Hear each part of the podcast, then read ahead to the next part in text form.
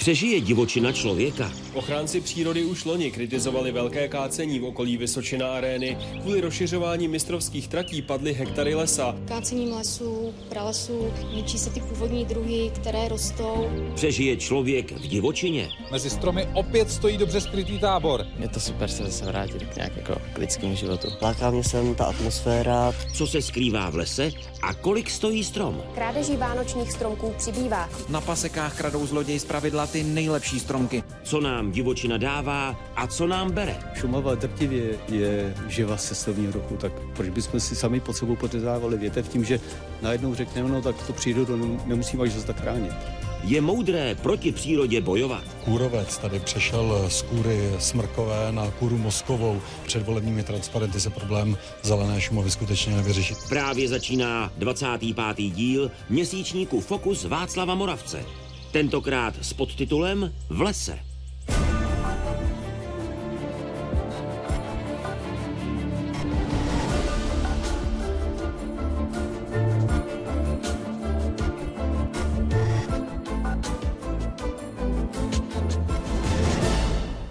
Kdo se bojí, nesmí do lesa. Jedno z mnoha ustálených spojení, jež se k lesu váží. Podle antropologů má člověk k lesu ambivalentní postoj. Například v současnosti moderní člověk hledá v lese klid a harmonii, ale přitom dětem vypráví o pohádce a pohádku o Jeníčkovi a o Mařence, která zabloudili v hlubokém temném lese a čekala na ně perníková chaloupka s ježibabou. Lesy zabírají třetinu území České republiky a jsou ohrožovány klimatickou změnou. Lesy uctíváme, ale zároveň je devastujeme. Dnešní fokus vysíláme z křivokládských lesů, konkrétně z areálu střední lesnické školy a středního odborného učiliště lesnického. Vítám tady v publiku pedagogy obou těchto škol, stejně jako studenty, kteří jsou našimi dnešními hosty. Dobrý večer vám, divákům z Pravodajské 24 z Lesního fokusu. Dobrý večer vám, tady publiku v Křivokládských lesích. Vítejte.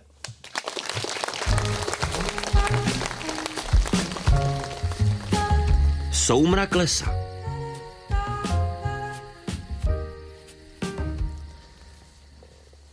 A první kapitolu dnešního fokusu otevírají lesnický ekolog, pan profesor Josef Fanta. Vítejte, hezký dobrý večer. Dobrý večer. A vítáme lesníka, entomologa profesora Marka Turčáního, děkana Fakulty lesnické a dřevařské České zemědělské univerzity v Praze.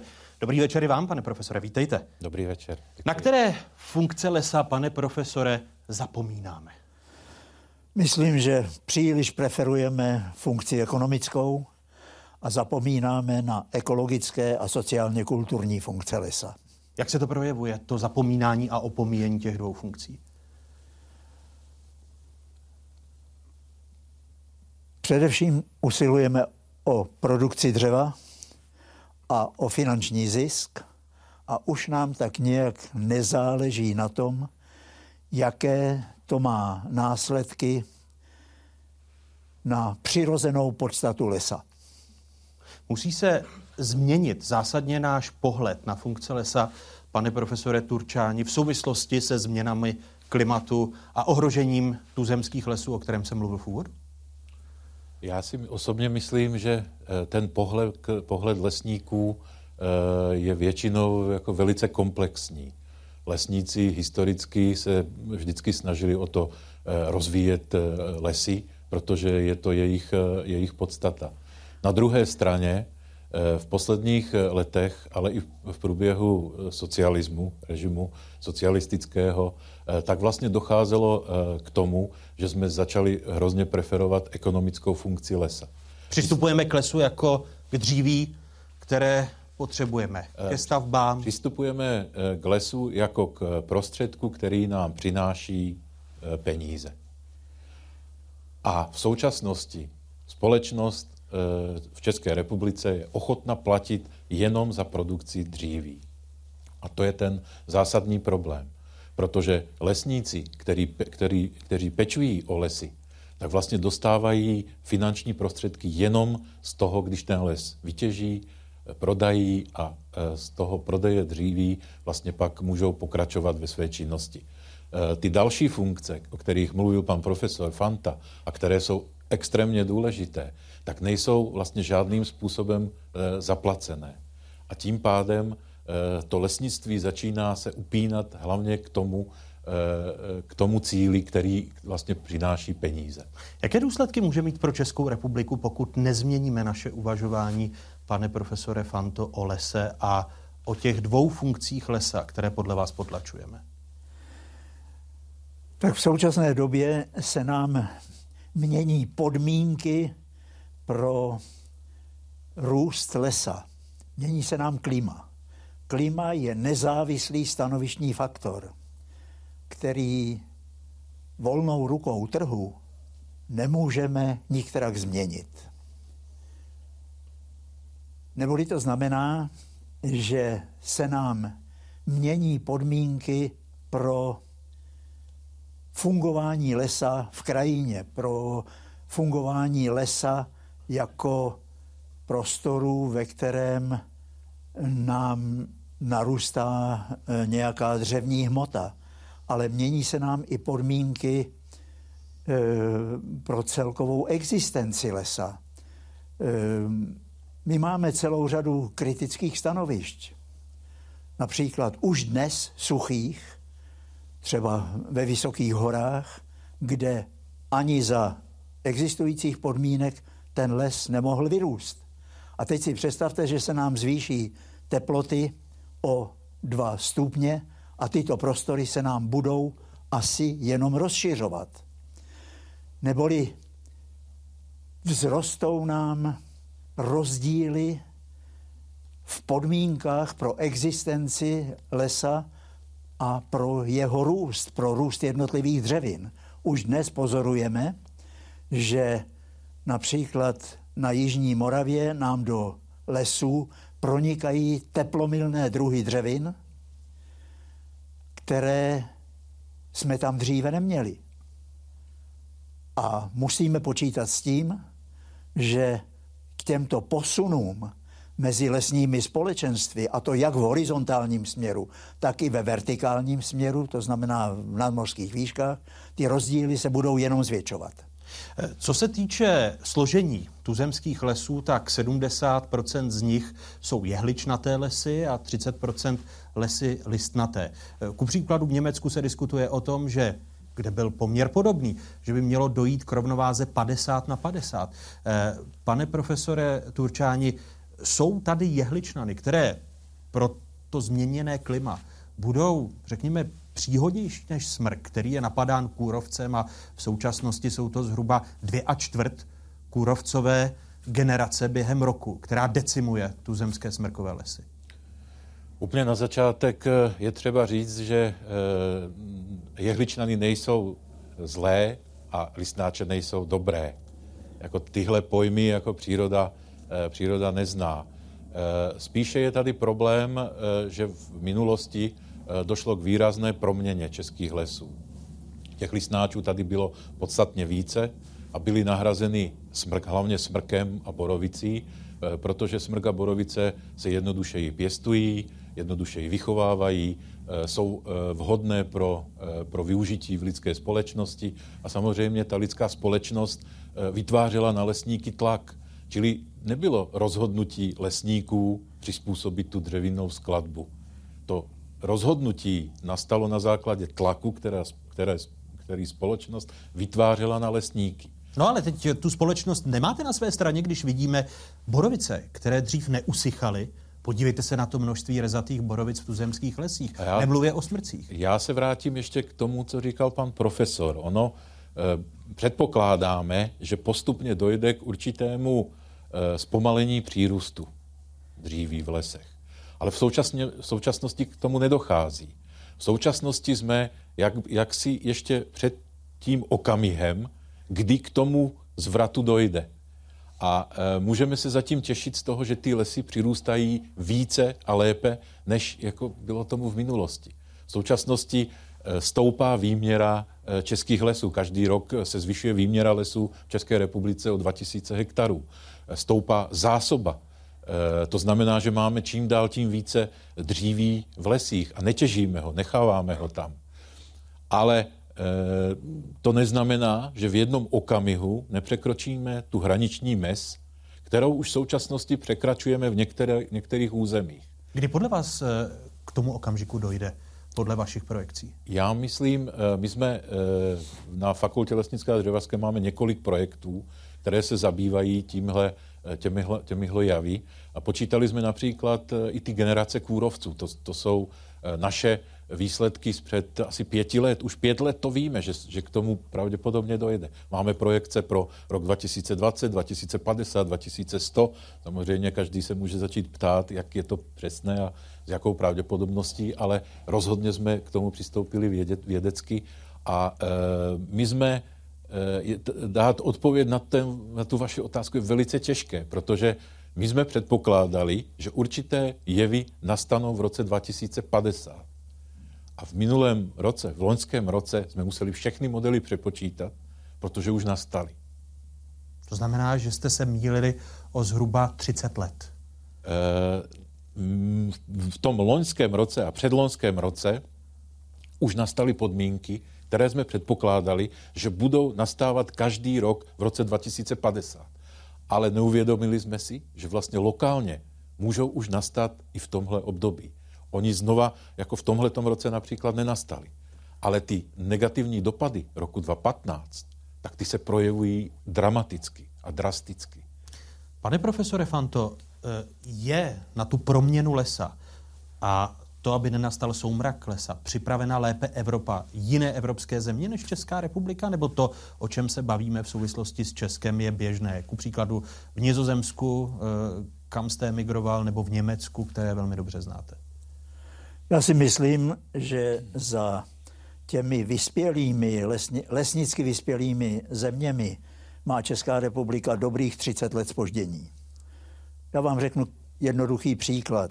Já jsem první takový vědecký přehled o, o vlivu, o potenciálním vlivu klimatické změny na lesy ve střední Evropě napsal v roce 1992 když jsem v roce 1995 přinesl podobný příspěvek eh, do Prahy a nabídnul ho českým kolegům, tak ho odmítli. Pro ně to nebyla záležitost, která by byla aktuální. V současné době ale najednou se ukazuje, že jsme něco zaspali a to spoždění se nám dneska vrací v podobě rozsáhlých kalamit. To, co se v současné době děje například na Jesenicku, pokud jste tam nebyli, dojďte se tam podívat, stojí to za to. Budete si ty obrázky pamatovat celý život. Já bych eh, možná eh, trošičku doplnil. Eh, já samozřejmě respektuji názor pana profesora, že v některých věcech jsme, jsme zaspali hodně věcí zaspali ale já si dovolím tvrdit, že jsme posledních deset let u nás na fakultě jako velice intenzivně pracovali a spoustu věcí jsme zase naopak se snažili, snažili dohnat. Máme desítky projektů na tohleto téma. V loňském roce jsme získali obrovský projekt na Kůrovce a já pevně věřím, že v tou soustředěnou snahou se nám povede jako tohleto všechno dohnat. Já vám to věřím, ale v České republice existuje jeden strašně důležitý faktor, že o vaše výsledky nemá zájem vedení českého lesnického sektoru. A možná i politici, pane profesore. A nemá o něj taky zájem politika. Netýká se to jenom lesa. Já se v současné době velice intenzivně zabývám širší problematikou, krajinou. My máme už 70 let v České republice situaci, kdy neexistuje žádná vize krajiny a jejího vývoje a jejího využívání. Nemáme žádnou krajinou politiku. A ta krajina, to je ten širší rámec, do kterého my musíme, nebo v jeho, ve kterém my musíme řešit i tu politiku lesnickou. To je velice závažná věc, která neexistuje v jiných vyspělých zemích západní Evropy. Podle údajů z roku 2015 mají lesy v Evropské unii celkem 161 milionů hektarů, tedy okolo 36% její celkové rozlohy. Největší lesní plochy přitom nalezneme na severu Evropské unie. Ve Švédsku se lesní pozemky rozprostírají na ploše 28 milionů hektarů. Ve Finsku pak lesy tvoří se svou rozlohou přes 22 milionů hektarů 66% jeho celkové plochy. U nás zabírají lesní pozemky celkem 2 miliony 667 tisíc hektarů, což je asi 34% rozlohy České republiky. Přes 2 miliony hektarů pokrývají lesy také v Estonsku, které je ale menší než Česká republika. Lesy zde tvoří polovinu plochy. Největší země Evropské unie, Francie, je z více než čtvrtiny pokryta lesy. Například v Irsku ale najdeme lesní plochy jen na 754 tisících hektarech. S jeho rozlohou necelých 7 milionů hektarů se tak jedná o 11% povrchu této země.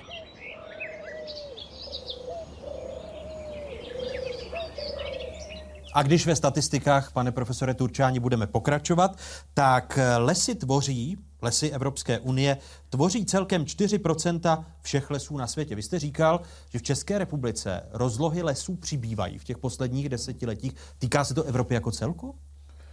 Můžeme eh, říct, že ta situace je velice podobná i v většině krajin eh, Evropské unie, dokonce celý, celé Evropy, protože máme ještě krajiny mimo Evropské, Evropskou unii a celkově v Evropě přibývají lesy. Ale na druhé straně musíme říct, že to je jeden z mála regionů, kde ty lesy přibývají. Severní Amerika je na tom ještě taky dobře, ale Jižní Amerika, Afrika, jihovýchodní Azie, tam je to obrovský problém. Tam těch lesů ubývá strašidelným tempem. Já, jsem, já si pamatuju teď eh, jedno číslo, které mě fakt vystrašilo, a to Indonésie, kde rozloha lesů procentuálně za posledních 15 let klesla z 65% na 50%. To je devastace neskutečného rozsahu. Naštěstí vlastně Evropská unie e, má velkou snahu, aby posilovala tu roli lesů. A v každé krajině je vypracována lesnická politika a e, každá půda, která není zemědělsky využívána, tak je přeměno, přeměnována e, na Eh, na lesy a eh, samozřejmě všechny krajiny mají určité závazky, které i deklarují na venek, tak, aby, eh, aby bylo jasné, že, že vlastně ta funkce lesů, funkce lesní krajiny je v evropských zemích nezastupitelná. Pochopil jsem správně, že oba se shodujete na tom, že dříve či později se rozšiřování lesních ploch v Evropě, včetně České republiky, zastaví? No samozřejmě musí dojít k nějakému vyrovnání mezi zemědělským a lesnickým využíváním krajiny. Nejnižší procento lesnatosti jsme měli na konci 17. století. Tehdy podle dosavadních údajů byla lesnatost, se pohybovala lesnatost někde mezi 25 a 27 procenty. Dneska máme 34% neboli se lesy, rozloha lesů eh, se rozšířila. Ale samozřejmě to nemůže pokračovat do nekonečna. My se nemůžeme vrátit do lesů. My musíme mít i odlesněnou krajinu, která bude jiným způsobem využívána. Zemědělským, eh, zemědělství, eh, vodní hospodářství a celá řada dalších funkcí, výstavba, Eh, komunikace, to všechno potřebuje volnou krajinu. Ale musíme najít rovnováhu. A tu v současnosti nemáme. S tou rovnováhou eh, v současnosti je eh, velký problém, protože my nejenom vzrůstá výměra lesů, ale vzrůstá, vzrůstá i objem dříví, které vlastně v lesích máme. Eh, to, ten objem dříví narůstá, narůstá a eh, já bohužel si myslím, že v jednom okamihu eh, toho dříví, které, které tam budeme nechávat, bude tolik, že při současném, současných stoupajících teplotách a snižujícím se objemu zrážek může dojít k situaci, že nás začnou ohrozovat lesní požáry. Myslíte, že budeme i v České republice dříve či později svědky toho, co jsme mohli eh, v létě vidět eh, v Portugalsku, v Chorvatsku, ve Francii, lesní požáry, které ohrožují tamní lesy? Proč ne? V poslední době se nám takových situací stala celá řada. Souvisí to především se způsobem zemědělského obhospodařování krajiny. A tam, kde máme monokultury, borové, ale i smrkové, ta možnost, že se nám požár ze zemědělské půdy dostane do lesa, je velice běžná. A vím, že hasiči se touhletou záležitostí velice intenzivně zabývají. Které, které, které druhy jehličnanů, páni profesoři, eh, nahradí nebo možná vytěsní to velké množství smrkové monokultury? Jestli existují jehličnany, které zachováme-li ten současný poměr 70% eh, jehličnatých stromů v našich lesích a 30% listnatých, tak eh, jaké jehličnany budou odolnější nebo jsou odolnější eh, vůči klimatickým změnám, když vidíme, že nám klimatické změny decimují borovice či smrky, pane profesore? No, návrhy už tady jsou a nejsou jenom české. To platí konečně pro celou Evropu. Mm, poměrně značný potenciál poskytuje třeba americká Douglaska. Ale musíme být velice opatrní. My jsme asi tady v České republice zatím nezaznamenali takové situace, které já znám třeba ze západní Evropy, kdy se nám Douglaska zmlazuje tak vehementně, podobně jako třeba Vejmutovka. O Vejmutovce se tady všeobecně ví ze severních Čech a z Lapských pískovců. Ale musí se taky počítat ještě s jednou situací. Douglaska vysázená po smrkových monokulturách trpí kořenovou hnilobou. A během 10-20 let se nám stává, že ty mladé porosty rozvrátí vítr, sníh anebo dokonce i silný dešť. Takových situací znám ze západní Evropy dost. Neboli s tou douglaskou opatrně. Nic proti tomu, aby byla přimíšená do nějakých maximálně 20%, nikoliv douglaskové monokultury. Eh, připravují se na tuto, na tuto změnu dostatečně, pane profesore Turčáni, naše lesy? To znamená, že i ta skladba jehličnanů se proměňuje kvůli eh, vzrůstajícím generacím kůrovců v průběhu jednoho jediného roku. Já bych se ještě trošičku vrátil eh, vlastně k tomu konceptu, který nastínil pan profesor. A my víme, že v celku máme problém v České republice prosadit pěstování introdukovaných dřevin. Introdukované dřeviny to nejsou dřeviny, které jsou tady původní a jsou, e, pocházejí od někud e, z jinudy. To je třeba Douglaska. To je třeba Douglaska, ano. Nebo Přitom tam... je to nejvyšší strom i v České republice. Jako je to nejvyšší strom zaznamenaný v České republice. Já si e, teď vzpomínám na jednu situaci, kterou jsem zažil na Novém Zélandu. Z Nový Zéland je známý tím, že jsou tam nejvyšší zásoby dříví na jeden hektar v lesních porostech. A to až 400 kubíků na hektar. A e, na Novém Zélandě se pěstuje hlavně Pinus radiata, co je severoamerický druh borovice, který tam roste úplně úžasně. Ve 20 letech to má 30 metrů, průměr 80 cm. A podle jejich vyjádření vlastně pěstování toho introdukovaného druhu, které, který zabezpečuje vlastně požadavky té společnosti, tak byli schopni ochránit zbytky původních lesů. Kdyby to tam nebylo, tak vlastně pokácejí ty zbytky původních lesů. Já osobně si, abych navázal na tu vaši otázku, si myslím, že eh, se nám eh, nepovede udržet ten poměr 70 eh, jehličnany a 30, 30 listnáče. Můžeme vlastně vidět, vidět ten příklad například v Maďarsku, kde už, ty, už ta skladba porostů je úplně jiná a oni se tam snažili eh, pěstovat borovici černou, která ale u nás v současnosti na desítkách hektarů vlastně hyne. A nejsme schopni ji udržet, protože eh, to komplikují právě nějaké invazní druhy hub, které vlastně ji napadají. Takže jsem přesvědčený, že že vlastně částečně náhradu jehličnanů vyřešíme introdukovanými druhy a my v současnosti řešíme jeden velký projekt, kde vlastně děláme obrovské mapování genomu smrku, našich smrků a snažíme se vytipovat na zmapování několika tisíc jedinců ty nejodolnější jedince proti suchu a dokonce i proti kůrovcovi. Čili eh, je možno i takováhle, takováhle cesta, ale určitě ne tam, kde v současnosti zaznamenáváme to hromadné, velkoplošné hynutí smrku. Tam ten smrk neudržíme.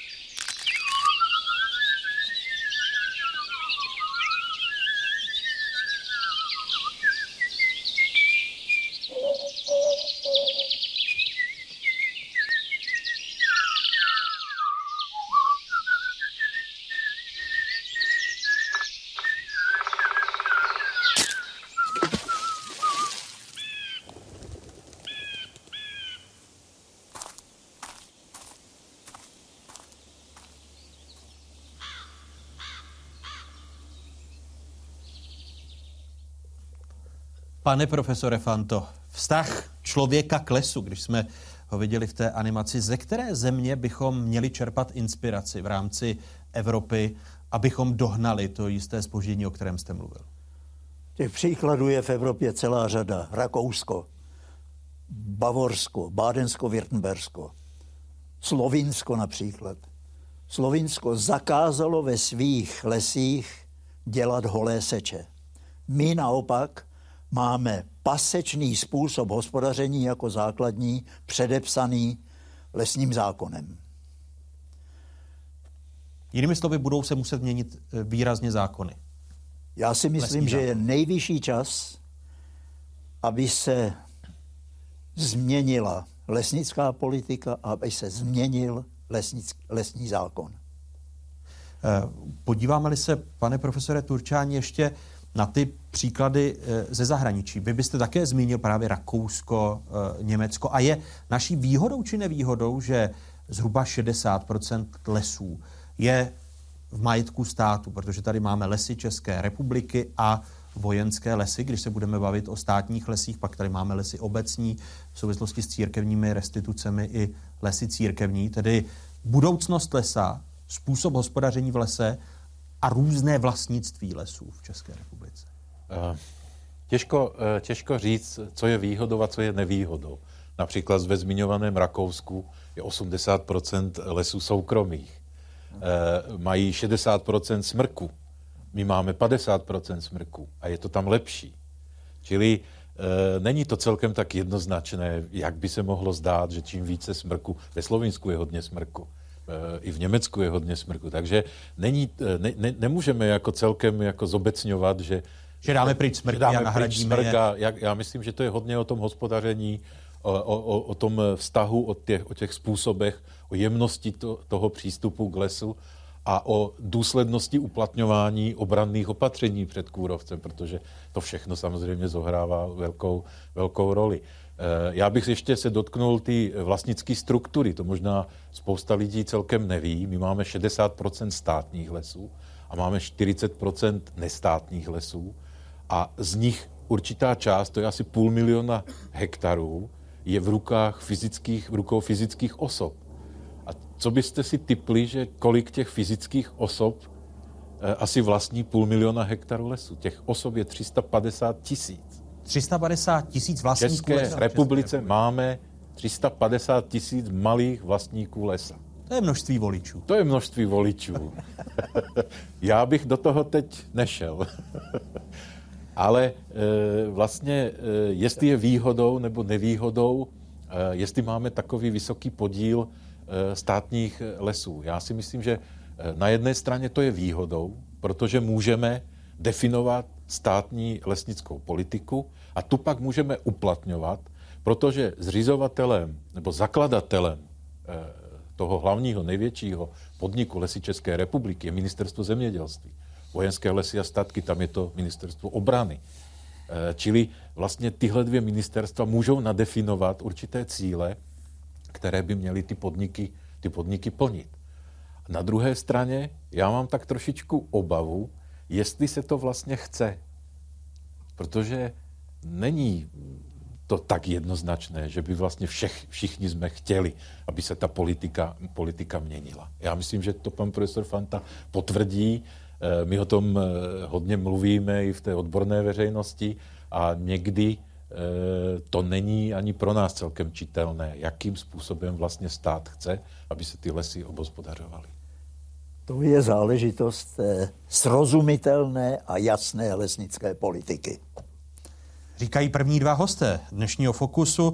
První kapitolu otevírali lesnický ekolog profesor Josef Fanta a lesník entomolog Marek Turčáni. Děkuji.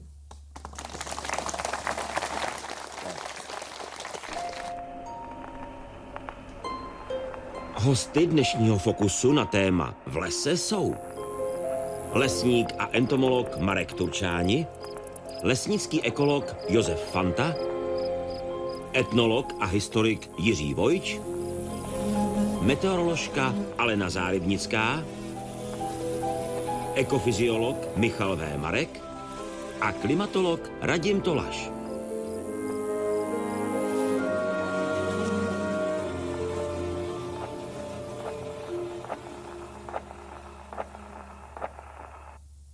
Les patří k nejsložitějším a nejkomplexnějším ekosystémům tady u nás, na pevnině, chcete-li, ekosystémům suchozemským. Jeho taje jsem poodhalil s profesorem Janem Frouzem, který je ředitelem Centra pro otázky životního prostředí při Univerzitě Karlově. Jak se na život různých živočišných druhů eh, promítá klimatická změna? To je právě vlastně ta zajímavost, že ten vliv té klimatické změny, že, kterou si řada lidí jako synonymizuje s tím globálním oteplováním, vlastně většinou není tak, že by to byla ta větší teplota a ta způsobovala nějakou změnu. Většinou ty změny jsou daleko komplexnější. Třeba hodně je to studováno u ptáků, hlavně u těch tažných ptáků. Vlastně, že oni nedokážou dobře odhadnout ten čas, kdy se mají vrátit, protože oni vlastně potřebují začít hnízdit tak, aby vyváděli ty mladé v době, kdy je nejvíc těch housenek. A dřív byli zvyklí, že mají vyletět z Afriky v nějakou chvíli, aby tohle zrovna stihli. A teď ty klimatické signály se změnily a oni to prostě nestihnou a to pro ně má významné důsledky. Ta změna klimatu je provázená i změnou lidské společnosti, o změnou globalizace, prostě změnou krajiny. A vlastně řada druhů daleko víc reaguje na tu změnu té krajiny, než na tu samotnou změnu klimatu. Vy studujete mravence. Jak jsou na tom mravenci s klimatickou změnou a přizpůsobení se klimatické změně? Právě mravenci jsou vlastně na tu teplotu relativně jakoby odolní. Dokonce si udržují uvnitř toho mraveniště nějakou stabilní teplotu. Aspoň teda tyto lesní mravenci. Samozřejmě řada mravenců, kteří si třeba nemají tu termoregulaci, že oni někde pod kameny a tak dále. Ale mluvíme-li o těch lesních mravencích, tak ty budou daleko více ovlivněny tím, jak se v tom lese třeba hospodaří, jak ten les vypadá, jaká je... Jak se promění struktura lesa? Jaká, ano, jak se promění struktura lesa. Třeba tady na této lokalitě těch mravenců pořád přibývá a oni do jisté míry vydělávají na tom, jakým způsobem se ten les kácí. Jo. Že když se vždycky pokácí proužek toho lesa, vytvoří se tady takováhle paseka, tak to je pro ně příznivé, protože oni si na tom osluněném okraji té paseky postaví ty hnízda tím si vlastně ušetří za tu termoregulaci a hodně je to podpoří.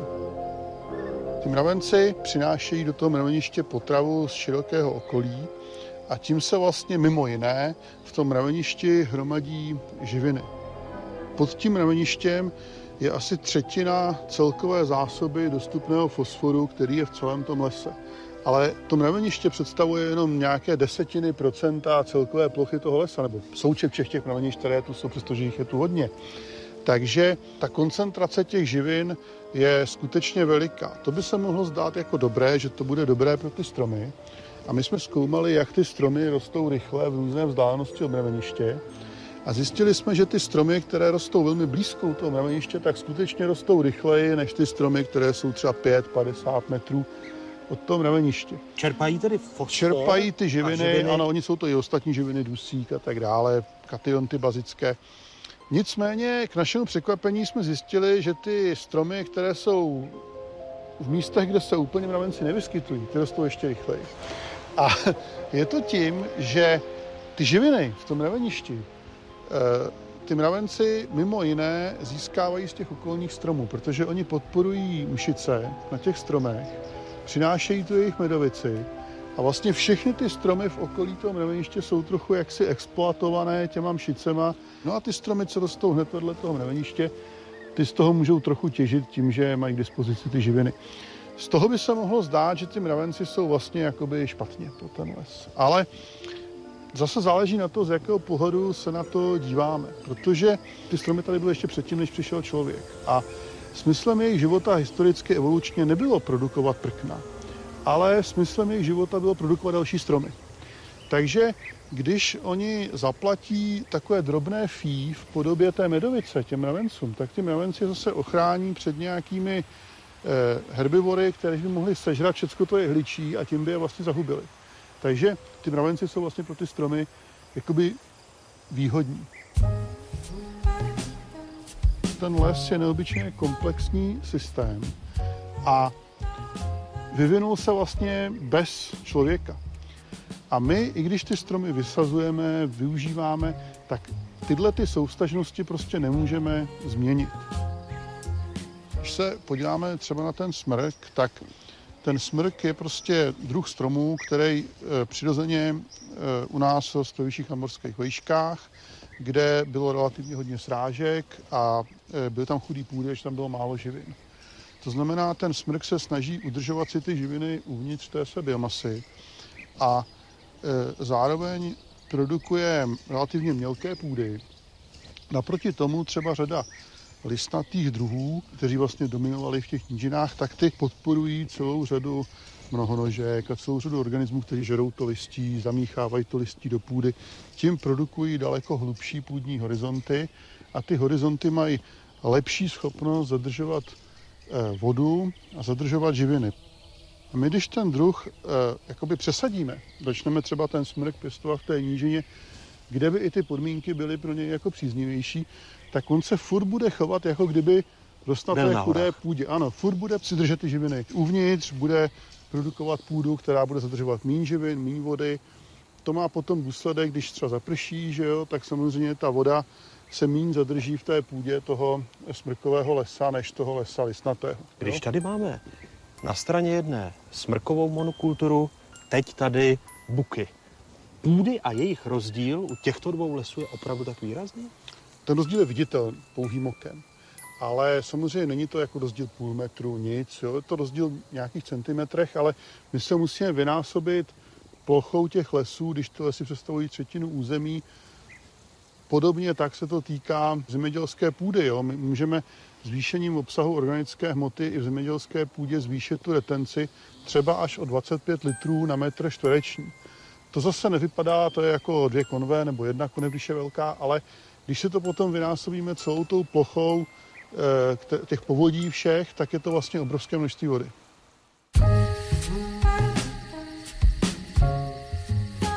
Člověk v divočině.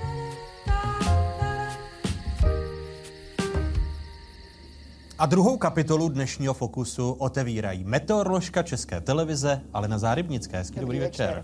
A vítám i etnologa a historika Jiřího Bojče z Etnologického ústavu Akademie věd České republiky. Dobrý večer. Hezký dobrý večer, pane doktore. Začnu u vás.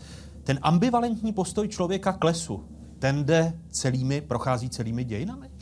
Tak my samozřejmě těžko se můžeme vyjádřit třeba o době pravěké, tam spíš můžeme usuzovat třeba na základě nějakých analogií s nějakými přírodními národy, takzvanými, to znamená s nějakými divochy, Eh, abych to přiblížil. Eh, a je pravda, že i u nich můžeme takovouhle ambivalenci trošičku pozorovat. U nás je třeba posílená z největší pravděpodobností eh, křesťanstvím, které do toho lesa vnáší velmi silnou ambivalenci, právě třeba i tím, jak se snažilo ve středověku vykořeňovat některé ty pozitivní k lesu velmi vstřícné, uctívačné kulty, pohanské, řekli bychom, čili tady jakýsi boj zejména toho raně středověkého křesťanství, jak se odráží třeba i v nějakých našich středověkých památkách, třeba z doby kronikáře Kosmase máme, máme doložen. Eh, čili ta ambivalence je skutečně velmi, velmi dlouhá velmi hluboká, u nás doložená písemnými památkami nepochybně už od středověku. Eh, tedy ten moderní člověk má stejně tak ambivalentní postoj. My do lesa jdeme za klidem a uklidněním, což je Alenko, tvůj příklad, jestli se nemýlím, protože opustila si město a šla si do lesa právě za tím klidem? Mm, určitě, za tím klidem a za svobodou, protože mě mnohem větší hrůzu nahání um, situace, kdy je kolem mě hodně lidí, kdy se nacházím v příliš civilizovaném prostředí a zdá se mi, že k té přírodě eh, z historických důvodů, eh, třeba mého mm, rodu, eh, mám daleko blíž než k civilizaci. Proto jako si prchla do Krkonoš a u tebe neplatí, kdo se bojí, nesmí do lesa. Já tam naopak chodím ráda. U mě naopak platilo zvlášť v dětství, kdo se bojí, nesmí do průjezdu. Do průjezdu, protože jsi vyrůstala v Praze. Přesně tak, na letné a procházela jsem, když jsem vcházela do svého domu nebo do domu, kde jsem bydlela se svými rodiči, kde jsme měli byt, tak jsem procházela dlouhým průjezdem a ta situace mě osobně jako dítěti naháněla daleko větší, nebo měla jsem daleko větší respekt k té situaci, než kdybych se šla projít do lesa. O, o čem vypovídá, pane doktore, to, že právě moderní člověk na rozdíl třeba od předků hledá v lese ten klid a, a harmonii, nikoli, že e, v lese se skrývají mnohá nebezpečí a člověk raději šel do těch e, savan než e, do lesů. Eh, tak u moderního člověka samozřejmě to hledání nějaké neskažené, krásné, romantické třeba přírody eh, je dáno prostě už jakousi únavou z industrializované, přetechnizované, eh, skutečně, skutečně moderní doby. Je to věc relativně mladá, to že, to, že v lese hledáme něco krásného, třeba romantického, to je záležitost třeba posledních maximálně 200 let. Není to nic, co bychom právě třeba ještě mohli hledat v tom, v tom středověku. Skutečně chápání nebo využívání lesa jako nějakého rekreačního prostoru, eh, něčeho, kam by lidé utíkali si, si odpočinout. To maximálně eh, třeba šlechta, která do lesa samozřejmě eh, chodila nebo jezdila, jezdila lovit, ale pro nějakého, řekl bychom, obyčejného člověka středoevropského nebo evropského středověku nebo raného novověku skutečně bylo, řekl bych, nemyslitelné, že by si do lesa šel odpočinout. To byl samozřejmě prostor převážně velmi, velmi tvrdé práce. To až vlastně my, naše, eh, naše moderní společnost, v eh, celku logicky nemáme, nic, nemáme vlastně nic jiného, pravděpodobně nic lepšího, eh, kdyby jsme, kdyby jsme nějakou harmonii, krásu, krásu mohli hledat, ale rozhodně to není něco, co by mělo nějakou velmi dlouhou tradici, která by byla starší třeba 200 nebo maximálně 250 let. Ale přesto tam máme zase tu ambivalenci, že když moderní člověk, současný člověk jde do lesa, tak ho zajímá předpověď počasí víc, než když je ve městě, protože jakoby v tom lese bylo ono nebezpečí přesně proměnlivého počasí, chytí nás tam bouřka, prudké deště. Najednou je ta příroda vlastně důležitá v ten daný okamžik a to počasí, které rozhoduje o tom, jak se v tom lese budeme cítit. Teď, když se představíme tu běžnou situaci, eh, že ráno uh, vyjdeme do garáže, kterou nejlépe máme ještě ve svém domě, nebo případně hned kousíček za rohem, vlastně vůbec nepotřebujeme vědět, jaké bude počasí. Přijdeme do práce, sedíme v klimatizované kanceláři a zase nepotřebujeme vědět, co se vlastně odehrává venku, protože si tu situaci nastavíme tak, aby nám bylo zkrátka dobře. No a když se večer vracíme, tak pokud se nastavíme v místní hospůdce, tak zase zamíříme do auta a vracíme se do dalšího klimatizovaného prostoru. A jsme úplně mimo eh, tu realitu toho počasí, mimo realitu. Chápu, že vám jako meteorologům víc píší diváci, kteří bydlí na vesnici a v lesích, než ti, kteří žijí ve městech a nadávají vám, zase vám to nevyšlo? Je to přesně tak. Na horách je počasí a obecně v přírodě je počasí daleko důležitější než v tom městě. Eh, pro město je počasí důležité až v případě nějaké katastrofy. To se ozvou ti, kteří už nemají tu klimatizaci, už nefunguje elektřina a tak dále, protože jsou zase na tom, co produkuje příroda, vlastně bezprostředně závislí. A v případě mém například a v případě lidí, kteří do přírody utíkají a když tam uteče meteorolog, tak je zase o krok napřed, protože už přeci jenom o tom počasí, o tom budoucím počasí něco málo ví. Ale zase na druhou stranu, aby věděl, tak potřebuje techniku, potřebuje se podívat na to, jak se situace vyvíjí na modelech, jak se vyvíjí na radaru, aby se cítil bezpečně. Eh, jenom málo dokáže odpozorovat z té přírody samotné, pokud se v tom lese pohybuje.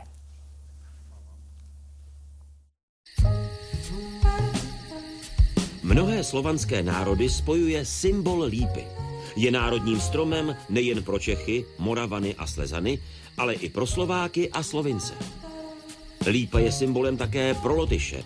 V lotyšském folkloru představuje postavu ženy.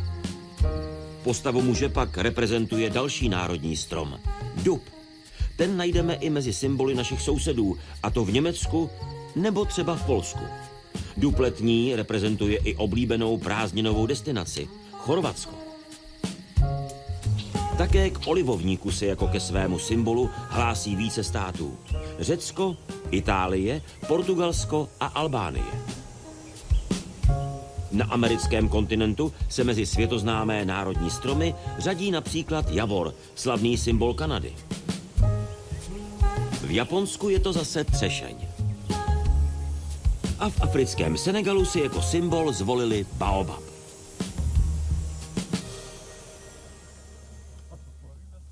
Pane doktore Vojči, kam máme položit kořeny toho uctívání lesa? Že se eh, les či jednotlivé stromy stávají i národními, národními symboly? Tak v tomto případě je třeba odlišit to samotné uctívání lesa. To zase bude mít kořeny velice staré, pravděpodobně pravěké, s jistotou středověké, kdy se setkáváme s takovými věcmi, jako jsou třeba posvátné háje. To je něco třeba, co se i v pramenech objevuje pod názvem svatobor. Čili vidíme, že to je něco skutečně svatého, posvátného. Bor zase nemusel to být samozřejmě jenom borový les, mohl to být jakýkoliv, eh, pravděpodobně jakýkoliv les. Čili to uctívání je velice staré. Jakási představa třeba o tom, že eh, jehličnaté stromy jako stále zelené vlastně jsou jakýmsi symbolem věčného života. Jo? To je téměř kulturně univerzální záležitost. Zase třeba listnaté stromy, které Eh, na podzim zdánlivě umírají, eh, na jaře se zase eh, olistují, ozeleňují, zase symbol jakéhosi znovuzrození. To jsou všechno obecně kulturně vlastně po celém světě zaznamenatelné věci, které fungovaly třeba i v naší, řekněme, lidové kultuře. Ty stromy jako národní symboly Eh, to je věc podstatně mladší, která vlastně s tím letím vůbec v podstatě nesouvisí. Patří tedy do novověku? Patří to až do velmi mladého novověku. Patří to v převážné většině eh, těch států, které jste třeba zmiňovali, eh, až do 19. až do 19. století. To znamená do doby vlastně formování moderních, řekli bychom, národů, nějakých národních společenství, státních společenství, které vlastně hledali v nejširším slova smyslu svoji symboliku, velice často třeba i v přírodní říši a vlastně začali se vztahovat, eh, dneska bychom řekli uměle, jakkoliv to máme velice vznitřněno, že prostě my jsme slované, eh, my jsme ti jemní, eh, voňaví, to znamená naším symbolem je lípa, zatímco germáni jsou ti drsní, tvrdí a jejich symbolem je dub. Ale ta realita je velice jiná. Pokud se podíváme právě třeba na nějaké ty pohanské kulty uh, raného středověku, uh, tak slované z největší pravděpodobností mnohem víc uctívali ty duby než lípy. Čili ta kontinuita tam vůbec není a vlastně až někteří romantiční básníci uh, v tom českém případě nebo slovanském případě to bývá velice často spojováno s Jánem Kolárem, vlastně přišknuli jednotlivým evropským národům ty jejich národní stromy, Slovanům lípu, eh, Germánům, Germánům dub, tam to bylo o 50 let, 40-50 let dřív. dřív Ale stále se pohybujeme v tom 19. století. Stále se pohybujeme maximálně na konci 18. spíše v 19. století. A uh, když se podíváme na tu, uh, na význam těch jednotlivých stromů, právě v návaznosti na, na klima a, a počasí, ale pozoruješ kolem sebe, že právě dochází ke uh, odumírání některých těch stromů v návaznosti na to, jak vy referujete čím dál častěji ve spravodajských relacích, jak stoupá průměrná teplota v České republice, že se překlonal další teplotní rekord. Já si myslím, že se to v první řadě projeví nebo více projeví u e, jiných e, druhů, rostlinných druhů, než jsou to právě stromy, protože přeci jenom vzhledem k délce jejich života a vzhledem k tomu, jakým způsobem jsou schopny ještě se alespoň částečně přizpůsobit, tak to určitě nebude ten první sled, který budeme registrovat. Daleko dřív se to projeví u menších, menších rostlin, než právě u těch stromů, ale můj prostý pohled na krajinu, protože lesnictví vůbec nerozumím a jsem prostým divákem toho, co se kolem mě odehrává, tak je jasné, že vzhledem k těm změnám, které nastávají, tak logicky ta příroda reagovat bude. Budou reagovat stromy a mám trošičku obavu, možná mě ale z toho během toho dnešního večera tu obavu ve mně úplně mě ji zbavíte. A to je fakt, že když něco dlouho odalává, tak potom dlouhodobě se to nedá vyřešit. Mám třeba na mysli podobný příklad meteorologickou analogii ozónovou vrstvu. Když bude dlouho odolávat, budeme ji dlouhodobě ničit, bude velmi náročné potom jí a bude to trvat dlouho, než ji obnovíme. Já osobně mám strach, že by to podobně mohlo vlastně vypadat i v lese. Možná se dneska dozvím víc, jak to vlastně v lese funguje. No i když nejsi lesník, tak zároveň les je pro tebe důležitý a byl důležitý, protože málo kdo, nebo širší veřejnost tobě neví, že ty jsi letec. Teď už ne tak aktivní, ale pro tebe bylo důležité, nad jakými typy krajiny, když tady pan profesor Fanta mluvil o e, celku přírodě jako takové, tak nad jakými typy krajiny ty si se svým kluzákem přelétávala. Je to tak? Je to tak. Pro mě byl les vždycky zásobárnou tepla, zvlášť ve večerních hodinách, protože je to logické. Les, podobně jako vodní plocha, dokáže díky tomu slunečnímu světu akumulovat teplo a zase naopak, když se mu toho slunečního světu už tolik nedostává, tak ho začíná produkovat to teplo směrem vzhůru. A eh, v meteorologii nebo v počasí to funguje tak, že když je vzduch teplejší, eh, tak je řidší a stoupá směrem vzhůru. Takže když jsem já si při svých přeletech na větroních vybírala nějaké trasy, nějaké přelety, eh, které jsem chtěla uskutečnit, realizovat, tak jsem si je vybírala i podle charakteru krajiny. To znamená, po ránu bylo ideální startovat vlastně v místech, kde jsou pole, které se prohřívají rychle, jsou světlá, rychle vydávají tu energii. To znamená, byly nad nimi častěji stoupavé proudy. A naopak, když se člověk večer vracel z dlouhého přeletu a chtěl si ještě ten let třeba urychlit nebo prodloužit, doletět rychleji na místo určení, tak vybíral tu krajinu nad lesem, případně nad vodní plochou, protože ona teprve potom s večerními hodinami produkovala teplo. A po lesech se člověk jako plachtař rozlíží z mnoha důvodů, protože už je třeba jenom přistání eh, a vyhledání si nějakého vodného místa pro přistání v těch rozsáhlých lesích, třeba tady na Křivoklácku, je velmi komplikovaný. Takže... To by se stalo někdy, že bys přistála v lese? Eh, přímo v lese ne, ale um, pokud se to, to někdy eh, někomu podařilo, eh, tak když dokáže dobře podrovnat na korony stromů, tak někdy se stávalo, že i ty větroně zůstávaly na té horní hranici, pokud les byl dostatečně hustý a teprve pak přišly na, za, na řadu další záchranné mechanismy. Jeden takový konkrétní případ eh, nedávno v Krkonoších u Strážného, je to třeba deset let zpátky, pilotka větroně zůstala vyset na korunách stromů právě nad Strážným, protože už to zkrátka na to letiště nevyšlo. To, to by se to naštěstí nestalo. Zatím.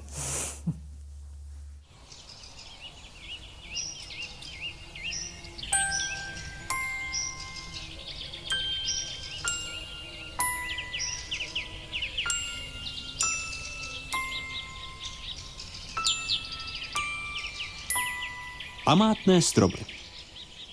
To jsou významné dřeviny, které mohou vynikat třeba stářím nebo vzrůstem a jsou chráněny zákonem.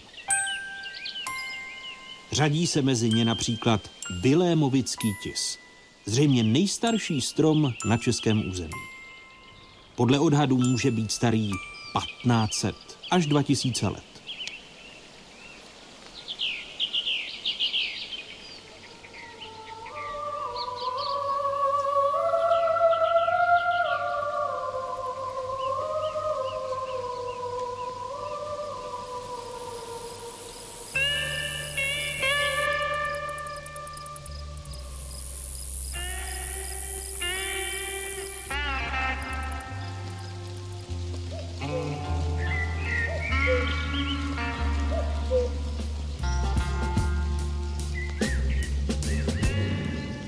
Nejvyšším stromem u nás je podle měření z roku 2014 Douglaska tisolista z Vlastiboře na Jablonecku. Tehdy se tyčila do výše 64 metrů.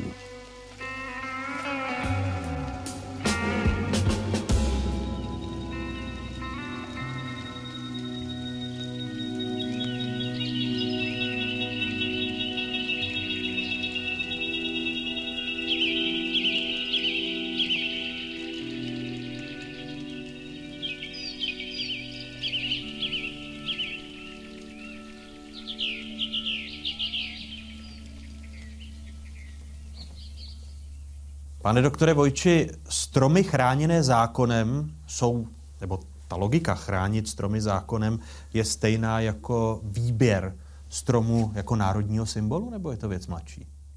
To je historicky věc o něco mladší, o nějakých 50-60 let na našem, eh, na našem území. Eh, a souvisí to zase ještě s trošičku modernějšími přístupy eh, vlastně k přírodě, k přírodě jako památníku, přírodě jako nějaké ekologické, ale zejména kulturní, kulturní hodnotě. Třeba české země, Čechy v tomhle mají poměrně výraznou Eh, možná až světovou, světovou prioritu s Velkou, s Velkou Británií, zejména díky eh, významnému lesníku eh, a lesnickému historiku přelomu 19. a 20. století Janu Evangelistu Chatovi Ševětínskému ze Ševětína v Jižních Čechách, eh, který je vlastně autorem v Evropě asi úplně nejstaršího eh, vlastně soupisu eh, českých památných stromů, kdy tenhle ten badatel, vědec vlastně kladl důraz jednak na nějakou jejich přírodní, řekněme ekologickou, bychom dneska my řekli moderně hodnotu, ale on velmi zajímavě vlastně vnímal ty stromy i jako nějaké kulturní vlastně památky, to znamená, že třeba sepisoval pověsti, které se k ním váží, to jsou ty nejrůznější další Žižkovy duby, eh, Žižkovy lípy, eh, stromy Josefa II. většinou spjaté s nějakými eh, historickými událostmi nebo virtuálně spjaté, protože velice často ty stromy samozřejmě nedosahují stáří třeba těch historických postav, ke kterým jsou vztahovány. Nepamatují Žižku, Žižku svatého Václava, některé, některé z nich. Eh, ale on vlastně započal tenhle ten zájem, eh, řekli, řekli, řekli bychom kulturně historický o památné stromy u nás. Eh, a tahle ta věc se velice systematicky vlastně do dneška u nás, u nás rozvíjí. Máme velice propracovanou ochranu právě těchto, těchto památných stromů, které jsou takzvaně spamátňovány, jak se, jak se říká, právě jednak pro jejich krajinotvorné, estetické, ekologické hodnoty, to znamená pro nějaké výjimečné stáří, ale právě velice často i proto, že eh, hrajou nějakou významnou kulturní roli třeba pro, pro ty místní komunity, že ti místní lidé skutečně i do dneška si o nich něco vyprávějí, eh, chodí pod ně třeba randit nebo, eh, nebo provádět jiné věci. A ten strom je vlastně pro tu vesnici nebo region nějakým způsobem stále významným, je nějaký průsečíkem osudu těch, těch místních lidí. Je to, je to výjimečné, když srovnáváte evropské kultury nebo jednotlivé evropské národy, že máme my na těch stromech právě ty cedulky památný strom, zákonem chráněný strom? Neřekl bych, že to je výjimečné. Eh, u nás je to možná eh, zase nechci úplně generalizovat, ale je to jeden, jedna z nejsystematičtějších evidencí eh, této věci, taková velice důkladná, rakousko-uherská, byť v té době Jana Evangelisty Chata Ševětínského se to ještě, ještě neprovádělo. To je věc až druhé poloviny, druhé poloviny 20. století. No ta nejvyšší Douglaska, kterou máme na Jablonecku, vysokou 64 metry, je tak na půl cesty mezi Alenou Zárybnickou a Marcelou Augustovou.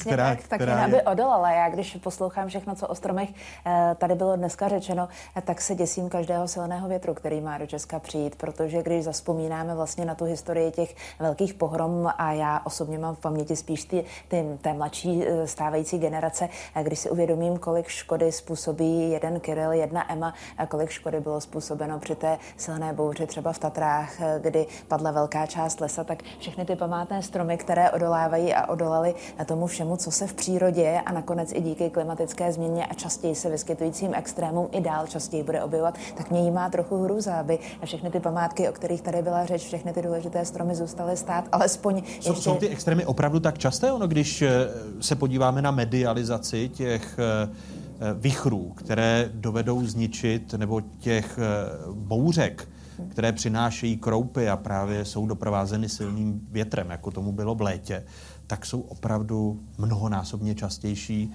z těch dlouhodobějších. Jsou častější, mnohonásobně a slovíčko použít mnohonásobně, to bychom si představili třeba pětkrát nebo desetkrát, ale vyskytují se zkrátka častěji, myslím v jednotkách. Teď třeba můžeme asi se bavit o tom, že eh, ten daný jev se objeví třeba dvakrát častěji, než tomu bylo v minulých letech, ale pak budou samozřejmě roky, kdy bude větší klid. Když zaspomínáme na to letošní léto, tak silný vítr, který se objevil třeba v polovině srpna, prohnal se Šumavou, souvisel se silnými bouřkami, které tehdy postupovaly. Mluvilo se o dereču, to znamená o tom silném větru, který souvisí právě s bouřkami. A byla tam dokonce jakási statistika, která říkala, že eh, šest eh, vlastně, nebo během deseti dnů, že se objevil podobný silný vítr v Česku třeba šestkrát, což je situace, která se eh, opakovala nebo která se objevila výjimečně, ale s větší pravděpodobností se v dalších letech bude stávat častěji, než tomu bylo v letech minulých. A tím se dostáváme na začátek našeho povídání. Ten ambivalentní postoj, který, když dochází k takovým extrémům, tak se víc zajímáme právě o stav našich lesů. Eh, týká se to, pane doktore, i toho, že zákonem označované stromy jako výjimečné, eh, památné, nás formují jako společnost, že se víc vztahujeme k té přírodě, chráníme ji a má to i edukativní, edukativní význam? Já asi nejsem úplně jistý tím, jestli to má úplně edukativní význam, protože eh, tak, jak eh, říkala paní Zárybnická, tak eh, třeba ty památné stromy i v poslední době některé byly zničeny, zejména těmi větrnými, větrnými pohromami. Na druhou stranu máme i několik případů velmi vážných poškození nebo skutečně totální, totální devastace těch stromů lidmi.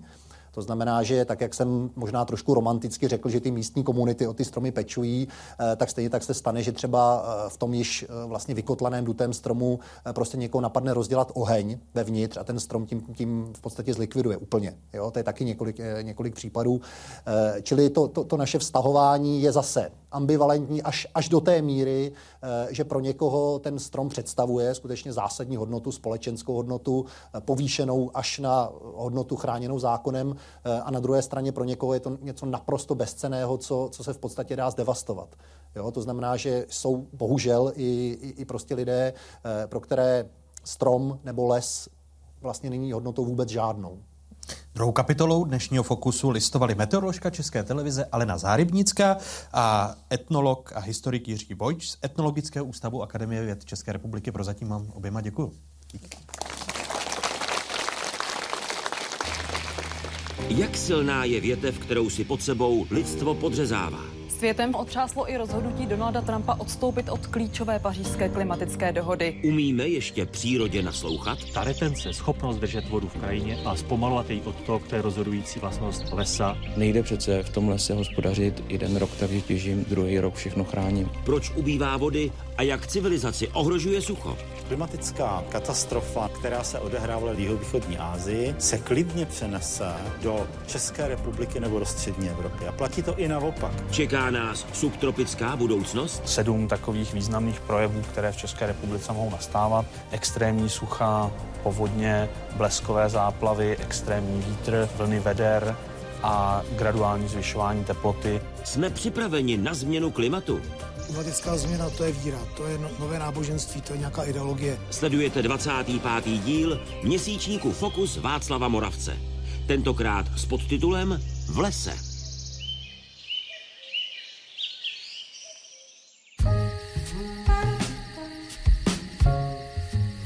Česko subtropické.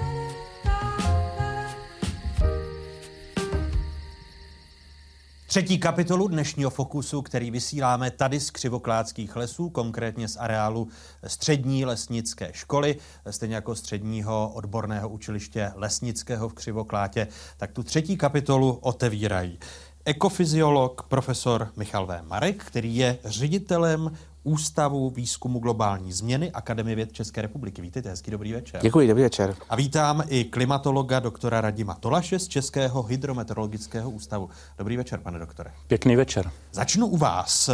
Podle některých vědců by se země do konce století měla oteplit o dva stupně. Platí ještě tato prognoza? Platí, ale je příliš optimistická. Já osobně jsem přesvědčen o tom a pařížská dohoda to si myslím stvrzuje, to, jak nabíhá, nenabíhá, že ty dva stupně nejsme schopni udržet. To znamená, že to je ten teď už nejoptimističtější scénář. Já jsem o tom přesvědčen, přestože konkrétně mezivládní panel pro změnu klimatu teď připravuje speciální studii, která se má věnovat tomu, co by bylo třeba udělat, abychom to udrželi dokonce pod 1,5 stupněm nebo k 1,5 stupni. Ale osobně si myslím, že nemáme nakročeno k tomu, aby k tomu vůbec mohlo dojít. 2,5, 3 stupně do konce století je hodně optimistický odhad, můj osobní, přijďte se mě zeptat. Jaký je ten nejpesimističtější? Modely říkají, že nejpesimističtější dneska jsou 6 až 8 stupňů, ale bavíme se o srovnání s předindustriální dobou a dneska už jsme zhruba na jednom stupni. To znamená, ta pesimistická varianta je, že by se do konce století oteplilo ještě o dalších 5 až 7 stupňů. Eh, pane profesore Marku, vy přednášíte po univerzitách po celém světě, nebo na univerzitách po celém světě. Je to povědomí o těch ať už optimistických eh, a pesimistických scénářích zvyšující se teploty, oteplování světa, povědomí všude stejné? Pane doktore, já nechci působit jako nějaký světoběžník, který zná dokonale věci na ale planetě Země. Ale pravda je, že prostě mám to štěstí, že působím v různých částech světa a zase ten můj věm, který mám, na to upozorňuji, je věm, který mám z vybraného vzorku populace studentů. Takže nedovedu jako říct přesně tam a tam je chování a vnímání klimatické změny natolik různorodé. Ale pravda je, že přece jenom asi se mnou budete souhlasit, že jinak budou vnímat klimatické změny lidé v Ghaně, jinak ho vnímají v Německu, jinak ho vnímají v Panamě. Takže opravdu je velký zásadní rozdíl v tom, jaká společnost je, na jaké úrovni je. A chci podotknout, že velmi zajímavým fenoménem je, jaká je i držba lesů a vnímání nebezpečí, které vzniká klimatickou změnou. Eh, pokud byste to mělo rozvést, ta držba lesů? No, myslím si, jako jestli skutečně je tam tedy ten přímý zájem, že někdo je vlastníkem lesa a má z něho přímý užitek a je na tom lesu, na jeho existenci, na jeho fungování do budoucnosti velmi, velmi závislý a je někdo, kdo prostě jenom skoupí les, kácí ho a prodá ho. Že samozřejmě v tom je ten, ten problém, protože speciálně v otázce klimatických změn a stability lesů do budoucna musíme prostě myslet v horizontu 10-20 let dopředu a tam právě to vlastnictví toho lesa hraje velmi významnou roli. Já jsem vlastník, já mám zájem na tom, aby má držba prostě fungovala i dál v budoucnosti. My se o tom budeme bavit ještě v závěrečné kapitole, když budeme probírat budoucnost lesa, ale zůstanuli u e, zvyšující se teploty a, a změn, změn klimatu. Stále se bavíme o průměrech. Dva stupně Celzia do konce století. Je možné to zprůměrovat, nebo existují regiony, kdy to kolísání nebo růst teplot, pane doktore, bude daleko větší? Samozřejmě, že to nelze takhle zprůměrovat a myslet si, že všude to budou dva stupně nebo všude to bude ta pesimistická varianta těch 6 nebo 8 stupňů. To máte stejné jako s průměrnou mzdou. Všichni nemáme průměrnou mzdu a stejné je to s tím klimatem. Dokonce i dneska jsou regiony, kde se neotepluje, anebo se neotepluje tak výrazně, konkrétně jižní polokoule, ta se otepluje méně než severní polokoule, oceány nebo nad oceánem atmosféra se otepluje méně než nad pevninou. Proto například v České republice nejsme na tom jednom stupni, který je globálně, ale jsme třeba už na dvou stupních. To si málo kdo uvědomuje, že průměr je proradná charakteristika, pozor na ní. Znamená, že my jsme na tom hůř než eh, a patříme k těm ohroženějším regionům, chápu to správně? Chápete to špatně, protože konkrétně střední Evropa je na tom relativně dobře. Když se zamyslíte nad tím, jak se projevují extrémy různě ve světě, tak my si můžeme pískat. My jsme na tom opravdu dobře ve střední Evropě a navíc jsme přece jenom ve vyspělém regionu, když si se spoustou, spoustou věcí dokážeme poradit. A vyprávějte to ale člověku, kterému hned na dvakrát letos pomlátili kroupy jako holubí vejce automobil a ještě mu spadl strom eh, do zahrady, protože tady byly prudké větry. Troufnu si tvrdit, že kroupy na stejné místo dvakrát za sebou dopadnou jenom opravdu zcela mimořádně. To, že se krupobytí vyskytuje častěji, než se vyskytovalo, ještě neznamená, že se vyskytuje často v tom jednom jediném místě. Na to je třeba dát pozor trošku. Myslí, myslí... Ale Michal nesouhlasí. Ano, ano, no já ne, nechci říct, že nesouhlasím, já chci říct, že opravdu se tady stále bavíme o té teplotě, ale tady jsou věci jiné, které jsou velmi závažné neopomímejme vliv, prokazatelný vliv změny a to je obsah koncentrace oxidu určitého v atmosféře. Kdy prosím pěkně, už v České republice na naší stanici tady blízko Pelhřimova měříme 400 ppm. A já, když jsem před 30 lety začínal a dělal jsem fotosyntézu, měřil jsem v Izraelských horách, tak ta pozadivá koncentrace byla 340.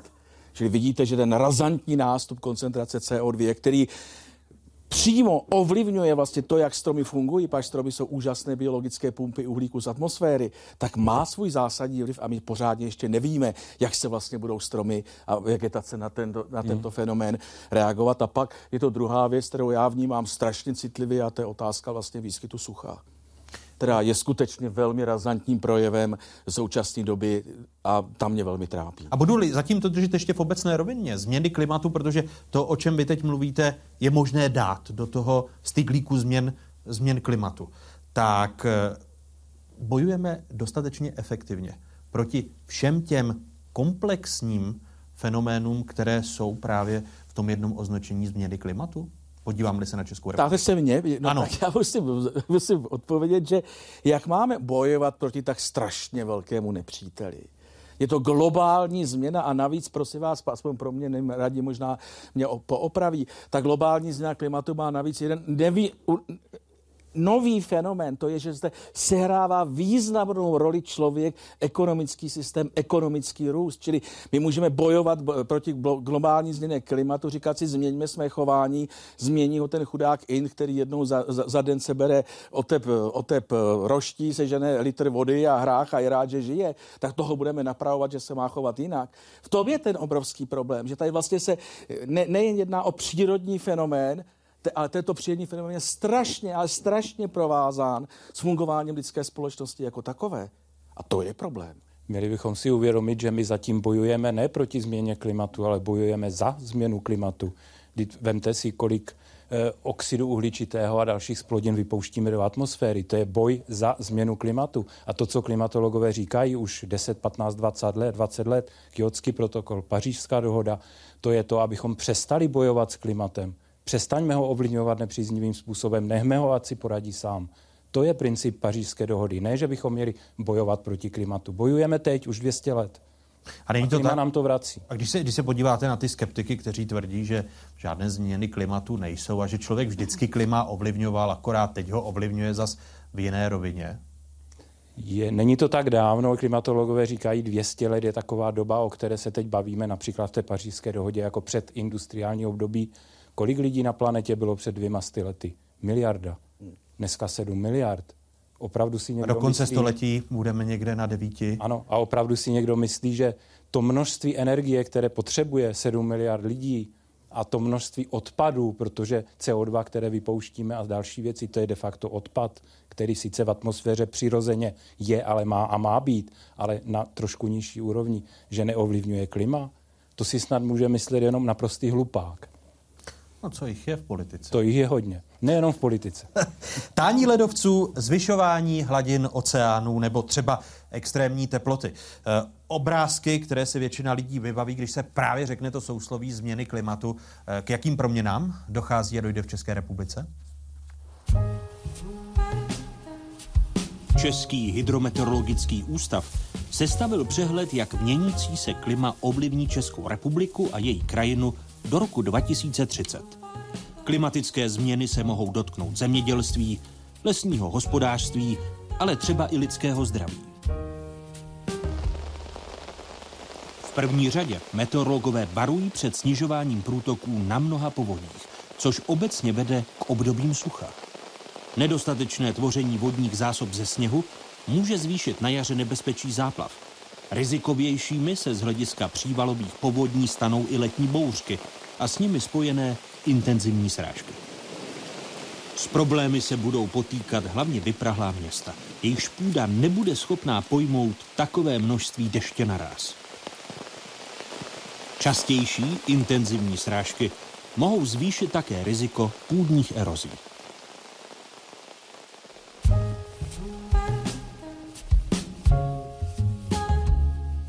Sucho bude stimulem i pro rozšíření infekcí a následně škůdců ve smrkových porostech. Podle meteorologů může rovněž docházet k redistribuci živočišných a rostlinných druhů. Ovlivněna bude i biodiverzita. Některé ekosystémy mohou úplně zaniknout. V neposlední řadě se klimatické změny negativně podepíší na lidském zdraví. V budoucnu se máme častěji potýkat se stresy z horka, na které nejsme zvyklí.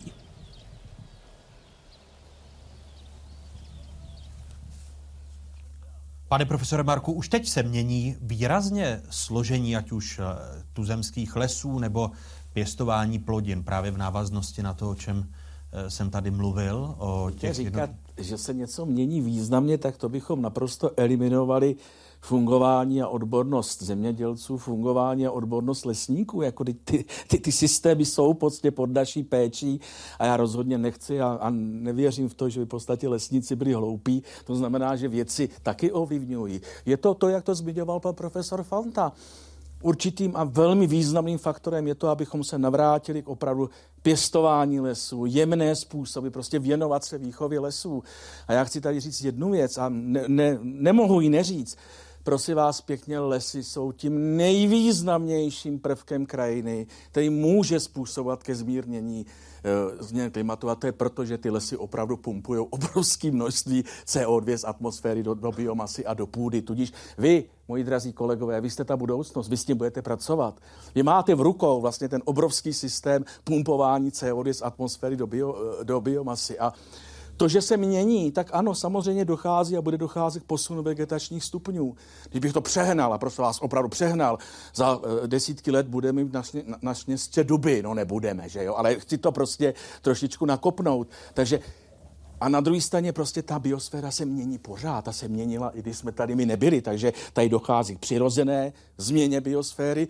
A ta akcelerace, kterou já, to, že prostě jsme otevřeli tu pandořinu skřínku a pouštíme CO2 z fosilních paliv. Jakým, jakým podílem jsme vlastně akcelerovali ty e, změny? Protože to je, to je ten argument kritiků, kteří říkají, podívejte se, člověk vždycky, e, to, o čem jsem tady mluvil s panem doktorem Tolašem, člověk vždycky nějak klima a, a přírodu ovlivňoval. Víte, jako e, samozřejmě světové statistiky umí velmi dobře podchytit, kolik za rok v podstatě těch emisí skleníkových plynů. E, jestli 50 tady, gigatun. Tak, čili to je obrovský množství. Z toho nějaký kousek, která zbaští biosféra, zapať pámu za to.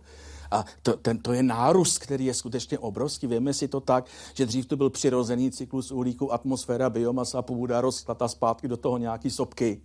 No a teď jsme vlastně otevřeli něco, že pouštíme do atmosféry CO2, který tu byl uložen fotosyntézou před miliony let před náma. A my to tam dodáváme, že my, my jsme přisypali.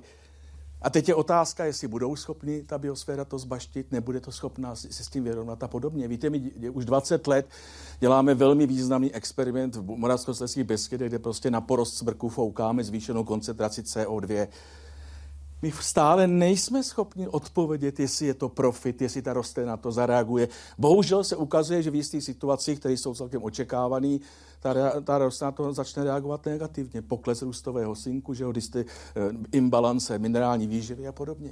Po těch 20 letech? No, v podstatě rychlejc. V podstatě rychlejc. Mhm. Ale stále ještě neumíte odpovědět na tu otázku, eh, co celkově dub říkáte? Víte, e, e, jde o jednu věc. Obecně můžeme říct, že roste na strom ve zvýšené koncentraci CO2 roste rychleji a více přibývá. Ale není nikde psáno, a už jste to bylo mými předřečníky zmíněno, teď jsme zrovna v době, kdy opravdu ten přírůstek lesů je velký, to dáno i tím množstvím dusíků v atmosféře, že to dobře přihnojeno, přihnojeme to CO2, ale my nevíme, jak dlouho tohle vydrží a ten systém se obrátí. A znova zdůraznuju, jedním z nejvýznamnějších úložišť uhlíku je v lesní půda. To znamená, péče o lesní půdu je zatraceně důležitá z hlediska celkové mitigace nebo chcete zmírňování dopadu zvýšené koncentrace CO2. No a ta teplota zase tomu přispívá přes transpiraci a výpar a podobně. No už to tady zaznělo, t, sucho. E, sucho je čím dál častější a rozšířenější jev, který má za následek například nižší úrodu nebo usychání stromů. Negativně ovlivňuje i hospodaření s přírodními zdroji. Nejde přitom o problémy které nám jsou vzdálené. Sucho, což je podle definice meteorologů nedostatek vody v atmosféře, půdě či rostlinách. U nás nejčastěji trápí oblasti na Jižní Moravě. Konkrétně třeba okresy Znojmo, Břeclav, Hodonín, ale i Brnovenkov. Problémy se suchem mají rovněž ve středních a severozápadních Čechách, zejména v Ústeckém kraji. Suchých období přitom v Česku za uplynulé půlstoletí přibývalo, stejně jako se zvětšovalo suchem ohrožené území. Vyplývá to z analýzy suchých epizod, s nimiž jsme se potýkali od dubna do září za uplynulých 52 let. Rozšiřující se vlna sucha od roku 1961 do roku 2012 zasáhla Hanou, kde se během letních měsíců zvýšil výskyt mírných suchých epizod až na 70 V Moravskosleském kraji se zase epizody mírného a horšího sucha rozšířily v některých místech na polovinu zkoumaných měsíců. Častější sucho také trápilo větší část Prahy, a to místy až ve více než 70% období od dubna do září. A více než dříve s mírným suchem bojovali například i v Pardubickém kraji.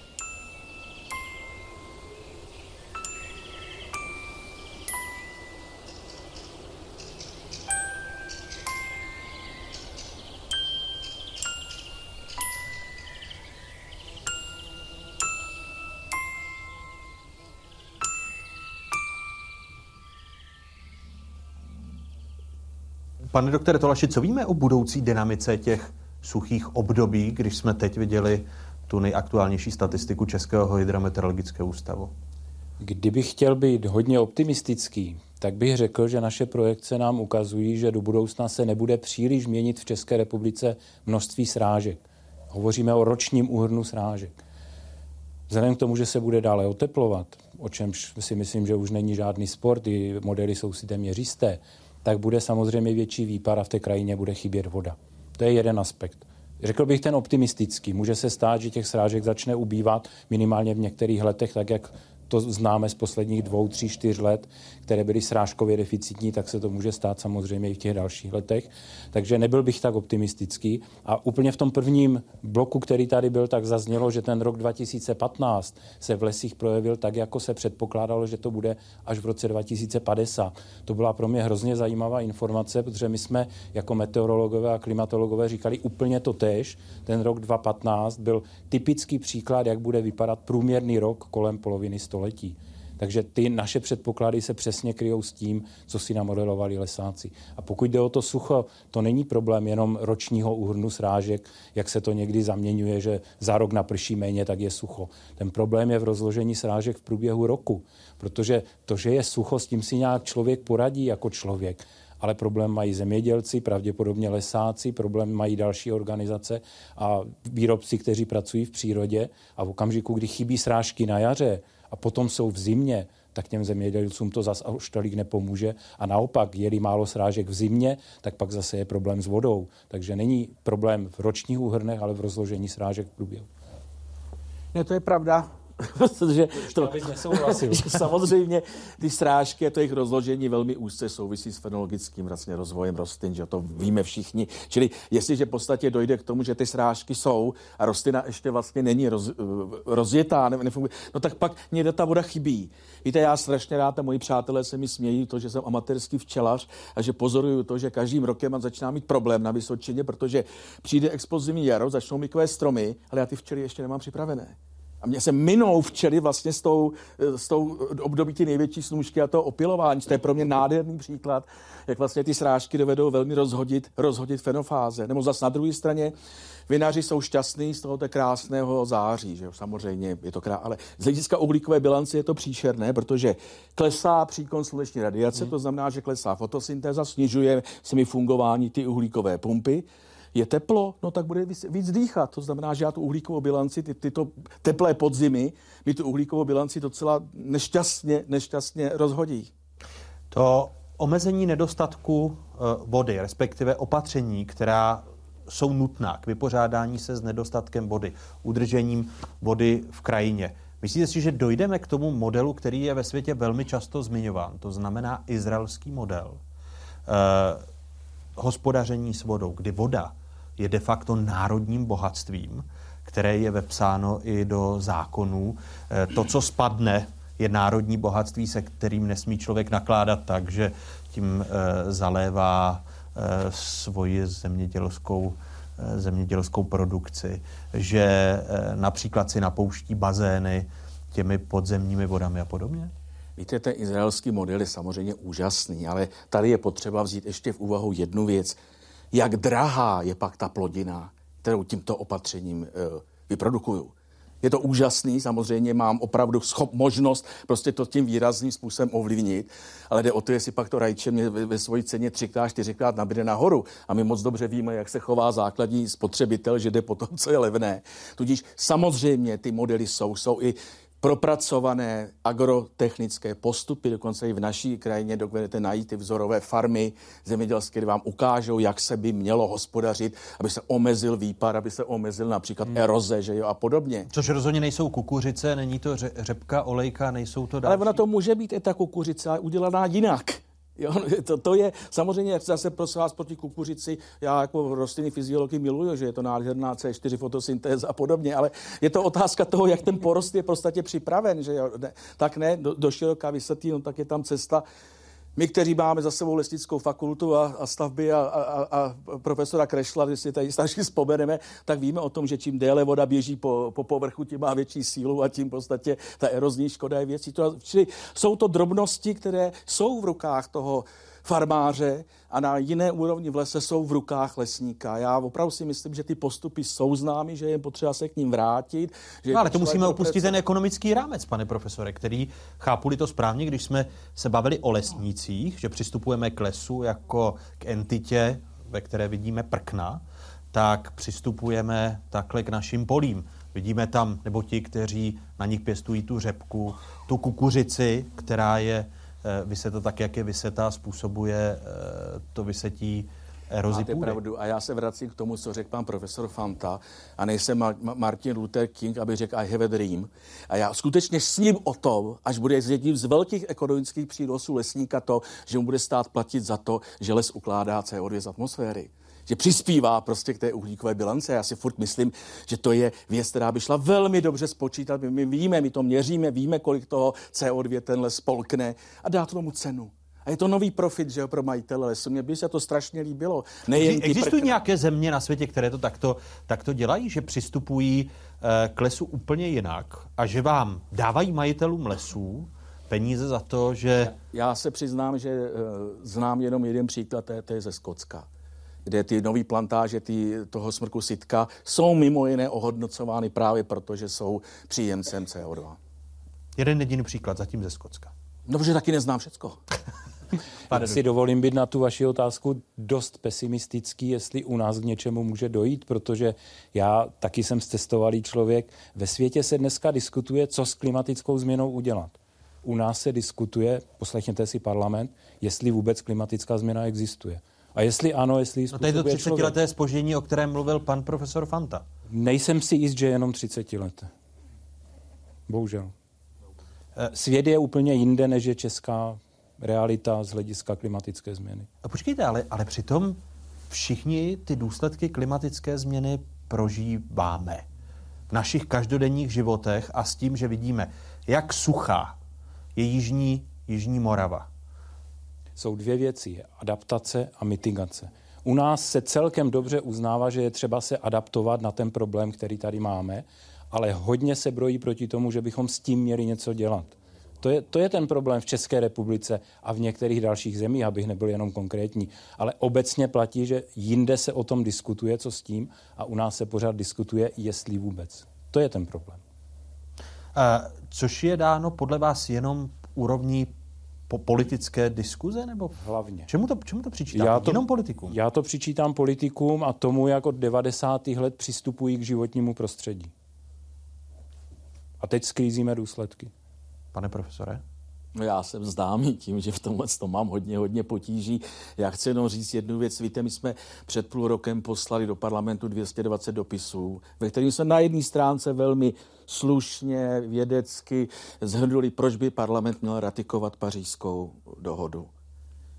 No, jsme zatím jediná země v Evropě, která ještě neratifikovala. Možná i dneska už ratifikovali. Snad, třeba ano, nechci. Jako dostal jsem spousty pozitivních reakcí, ale dostal jsem taky reakci od nejmenované strany, kde, která mi jasně řekla, že toto je mýtus, jsme to tady slyšeli v, to, v, té, v té vložce před naším vystoupením. Takže je to skutečně jako v tomto smyslu, bohužel naše společnost je svým způsobem nějak postižená stále narázím na to, co když si říkával nebohý pan prezident Havel, to je to naše čecháčkovství, my vždycky budeme trošku jiní než ty ostatní, co oni nám budou říkat, že byli někde my máme tu svoji pravdu. A bohužel, bohužel i v tomto, v tomto aspektu.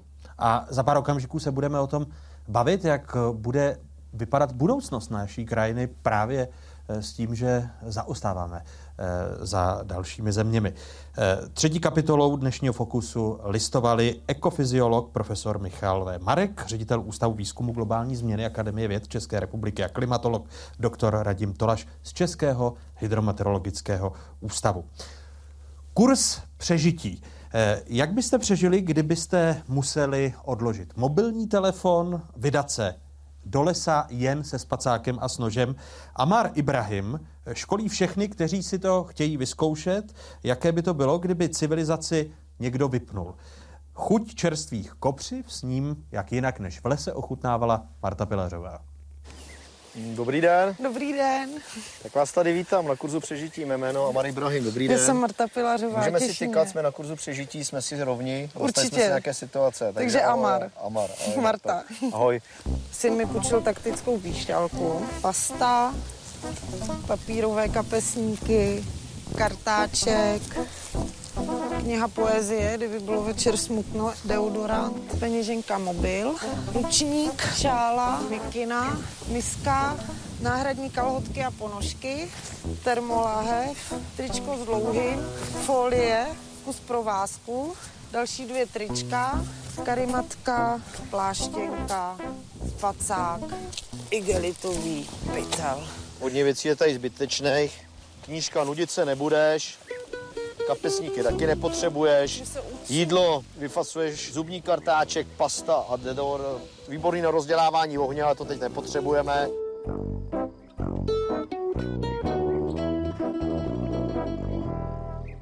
Tady tě půjčíme náš funkční nožík. Tady dostaneš křesadlo, to si dej na krk, to je důle- hrozně důležitá věc. Tady tě půjčíme ještě čelovku. Tadyhle máš si vegetariánka, takže tady máš jídlo i s ohřevem a tady máš snídani. Takže si to převlíkni, zbal a vyrazíme, ano? Připravená? Tak jo, jsem připravená. Takže výborně, takže razíme. Důležitý je při přežití, aby člověk měl dobrou náladu, to je základ.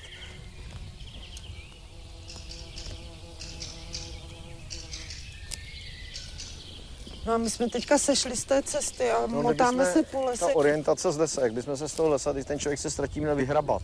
On by měl prakticky si najít stezku vyšlapanou zvěří, takže tu najdeme a ta stezka tě někam dovede. Kam tě dovede ta stezka? Na palouček, Ne na palouček. Co hledá zvěř? doupě, Podívej. vodu. Teď jsem to našel. Jo, Vidíš to? Když po té stezce půjdeš, tak tě to přivede k vodě. Vodě. A voda tě přivede k větší vodě, ještě k větší a do civilizace.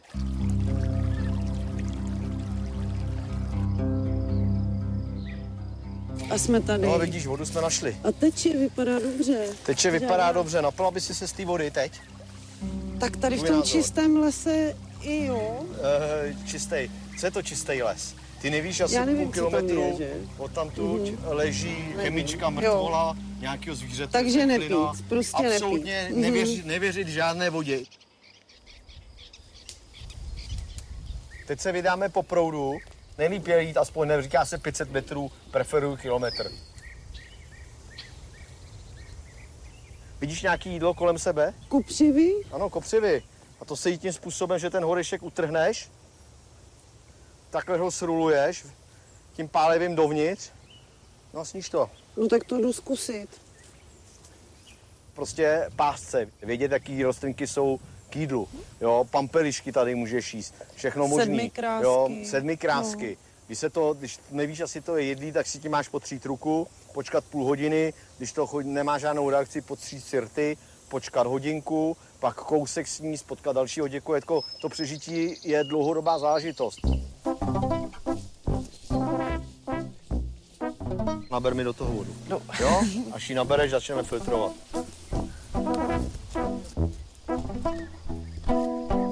Tu vodu skalila. Aha. Kdybys neměla opravdu nic s sebou, eh, tak je dobrý třeba najít v písku takový jako výmol v té vodě eh, a vyhrabat tam díru a Aha. přes ten písek ta voda by se tam měla filtrovat, ty bys to měla odebrat a několikrát pak by si si udělala z PET flašky nebo z kalhot filtr, aby se mohla napít. Vidíš, tady nemáš už houbu. Krásný Jednou. hřebeček. Přijde mi, že už trochu přituhuje, už mi No, Samozřejmě začíná být už, je, zima. už jsme v místě táboření, je půl, půl šesté, akorát čas, že bychom se měli utábořit. První věc, když jako přijdeš do nějakého hotelu, tady by si měla postavit přístřešek. My jsme tě tady jdem připravili, my tě ho ukážeme a po tom přístřešku by se měl řešit oheň, pak by se mělo řešit jídlo a pak by člověk měl jít rovnou spát. Člověk by měl jít spát takzvaně se slepicema. Jak se najíš, měla by si usnout, aby to tělo tu energii střebalo, protože se pak se můžeš v jednu, ve dvě v noci probudit, začne pršet, začne být zima a už neusneš. Takže co nejdřív jít spát. Takže žádná písnička, úhynku, No, žádné no, koukání nemáme do ohně. kytaru samozřejmě, Jdeme takže spát. Ano. Takový přístřešek staví pět lidí půl hodinky. Hmm. Jo? Prakticky eh, těch pět lidí by se tam mělo vecpat a spát tam. Namačkáno vedle sebe, protože tím je větší teplo. Jo? Super domeček.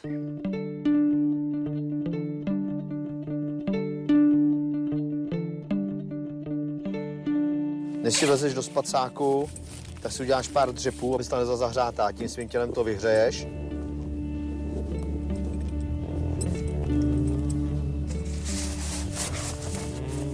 A ne, nevlezou na mě nějaká zvířata. Největší nepřítel člověka v Evropě je člověk, ne zvíře. Takže tady Když jsem v pohodě. klišťata, Tady jsi úplně v pohodě. Tak a a dobrou noc teda- Dobrou. a ničeho se neboj. Děkuju.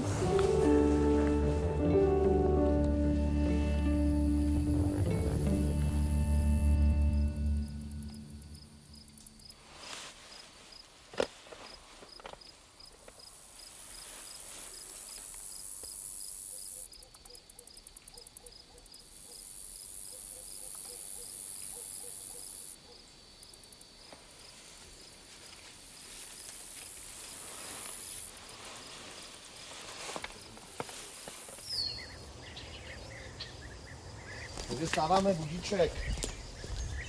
Šup. Dobré ráno, jaká byla noc?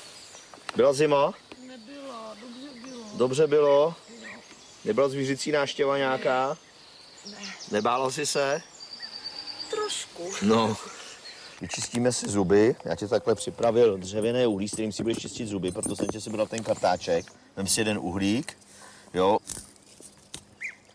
Kousnu. Naskutnu.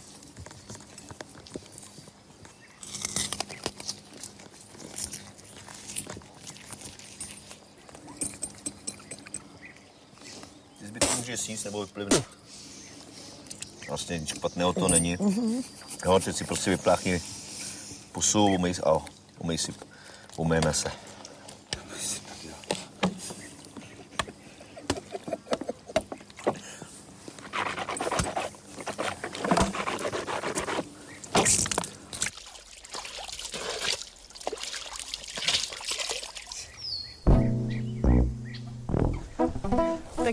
Moc, hodně jsem se toho naučila. A přežila bych. No, musela bys ještě třeba s náma obsluhovat ty vyšší levely, kde už není spacák, ale bylo to fajn a doufám, že se zase někdy uvidíme. Já taky. Měj se hezky, ahoj, Děkuju. čau. Čau.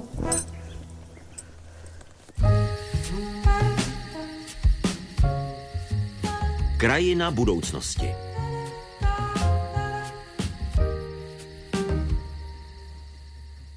A neb závěrečné shrnutí se šesticí hostů dnešního Fokusu. Krajina budoucnosti. Jaká bude, budeme-li mluvit o České republice, jaká by měla být? Pane profesore Fanto, jaká bude podle vás, když jste tak skeptický a zmínil jste těch 30 let našeho spoždění za světem? No to bude záležet na tom, co budeme chtít. Budeme mít takovou krajinu, jakou si zasloužíme. Je to záležitost společenské kultury. A tuto souvislost si v této zemi málo kdo uvědomuje. Krajina patří ke, spol- ke, k naší kultuře. Zacházení s krajinou je věcí naší kultury. Můžeme se chovat ke krajině dobře a můžeme se chovat ke krajině špatně. Před stolety byla česká krajina úžasným zdrojem růstu a formování české kultury. Čím je krajina dnešní společnosti dnes? To je otázka. A bude záležet na tom, jakou krajinu budeme chtít a jakou krajinu si uděláme. Dá se říct, pane doktore Vojči, že z toho historického hlediska možná prožíváme jedno z období temna vztahu člověka a, a krajiny, té menší kultury, jak naznačuje pan profesor Fanta? Tak uh, ono, vždycky ty historické analogie z pravidla kulhají a ta představa třeba o tom, že naši předci eh, zejména v té vzdálenější minulosti, se třeba k přírodě, obecně k přírodě chovali nějak výrazně lépe než my, eh, ne vždycky sedí. Tady vždycky šlo o nějakou třeba i technologickou vyspělost té společnosti. Kdyby České republice nebo v Českém království měli ve středověku motorové pily, eh, tak pravděpodobně tady dneska vůbec eh, v lese nesedíme, protože by žádné lesy, eh, lesy nezbyly.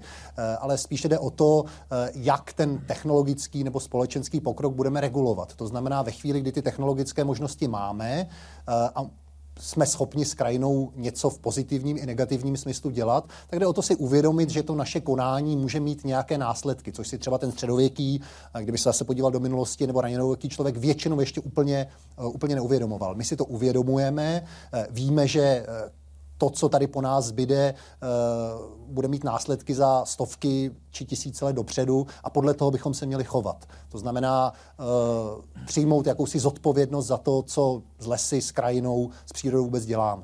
Vy jste se ale tady v průběhu toho dnešního večera shodli, že si to jakoby neuvědomujeme, respektive, že ta naše vyspělost, naše uvažování je v tomto ohledu při srovnání například s Německem, například s Rakouskem poměrně nízká pane profesore Turčáni? Eh, já si myslím, že eh, já, já jsem nejenom lesník, ale i entomolog. A e, pro mě, já mám několik takových zážitků z krajiny pohledem entomologa. A já musím říct, že když jsem, když jsem se vybral na, na výpravu za motýly v české krajině, tak těch motýlů tady bývávalo strašné množství. Na druhé straně, když jsem, eh, když jsem zašel někam eh, do Německa, do té velice uhlazené krajiny, tak těch motýlů tam nikdy nebylo tolik. Čili eh, já jsem vždycky byl rád, když v té české krajině jsem nalezl nějaký, nějaký takový zapomenutý koutek, kterých tady bylo, tady bylo hodně. Teďka chodíme v té krajině a já jsem celé léto velice intenzivně chodil, protože jsem chtěl zhubnout a viděl jsem průběh na začátku srpna eh, stovky eh, hnízd housenek, baboček, které jako tam, tam se namnožily na, na kopřivách. Já jsem byl úplně úžasnutý. Až do okamihu, když jsem jednoho dne se tou krajinou mezi polemi prošel a všechny ty, ty hnízda byly zničeny traktorem, který tam vlastně to, to posekal. Úplně všechno. Bylo to hezký, končilo pole, začínal ten, ten posekaný pás kopřiv, tak byla silnice a znova na druhou stranu. A nebyl tam život. A já si myslím, že jako my bychom se měli poučit i z tohohle. Ne jako dělat tu krajinu jako zahrádku, ale nechat tomu životu trochu, eh, trochu prostoru. Jinými, jinými slovy, ano, pane profesore Marku. Chci říct a navázat na to, co říkali mý předřečníci. Prostě my už si nemůžeme myslet, že krajina budoucnosti se bude vyvíjet bez nás. Je to prostě naše strašná zodpovědnost. V současné době, když se podíváte do televize, tak máte pocit, že nezbytný nebo eh, problém České republiky je výstavba dálnic. Asi to má svůj, ale vemte si to, my tak budeme dát totální fragmentaci krajiny. Ta dálnice to prostě rozřízne a ta, ty dvě půlky prostě už v životě se nepotkají. Takže chci jenom jednu věc a podpořit, co tady zaznělo. Ta krajina budoucnosti bude taková, opravdu, jak my se k ní budeme chovat, jak budeme vzdělaní, jak to budeme vnímat, jak to vememe i jako součást naší etiky. Ano, my si čistíme ráno zuby, protože to děláme, se nás to naučili. No tak taky se každý ráno, po, ve smyslu malého prince, ráno jde do pořádku sebe a pak svoji planetu, že jo? Ale no. A jenom o tom uvědomění, ono si záleží na tom, kdo si to uvědomuje. Když se to akademická obec bude uvědomovat, eh, tak je to jenom polovina úspěchu nebo jenom část úspěchu. Když se to neuvědomí ta výkonná moc, tak ta realita se podle mého názoru, a to se na to dívám velmi vzdáleně, prismatem meteorologa, tak se to těžko může změnit. A je... To je děsivé pro mě tedy. Ale teď je, teď je otázkou, když se podíváme na všechna ta sociologická šetření, že ta veřejnost si hloubku těch problémů uvědomuje. Například data eh, Centra pro výzkum veřejného mínění při sociologickém ústavu, ta nejnovější, která se týkají eh, problémů společnosti, tak tady je obraz. Za nejzávažnější globální problém považují občané České republiky nedostatek pitné vody. Podle průzkumu agentury CVVM z května loňského roku se proto vyslovilo 62% dotázaných. Přičemž podle dalších 28% jde o problém dosti závažný. Nesouhlasí s nimi 7% dotázaných a pro 2% se o problém nejedná vůbec. 58% oslovených označilo jako další velmi podstatný problém hromadění odpadů. Více než polovina lidí je znepokojena i znečišťováním pitné vody. Obyvatele Čech, Moravy a Slezska překvapivě trápí také ve velké míře úbytek deštných pralesů. Výzkum také ukázal, že nejsme lhostejní ani k vyčerpávání zdrojů surovin.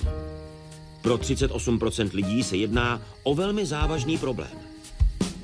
Trápí nás i globální oteplování. O jeho závažnosti nepochybuje celkem 74% dotázaných.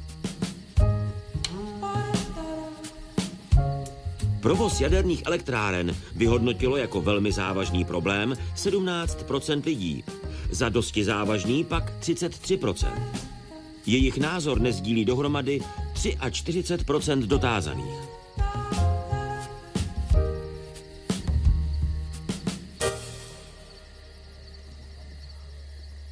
Takže když tady byla řeč o moci výkonné, tedy o politicích eh, nebo i moci zákonodárné, tak eh, pane doktore Tolaši, není to s tou veřejností tak špatné. 74% lidí považuje za velmi závažný problém změny klimatu, chcete-li globální oteplování.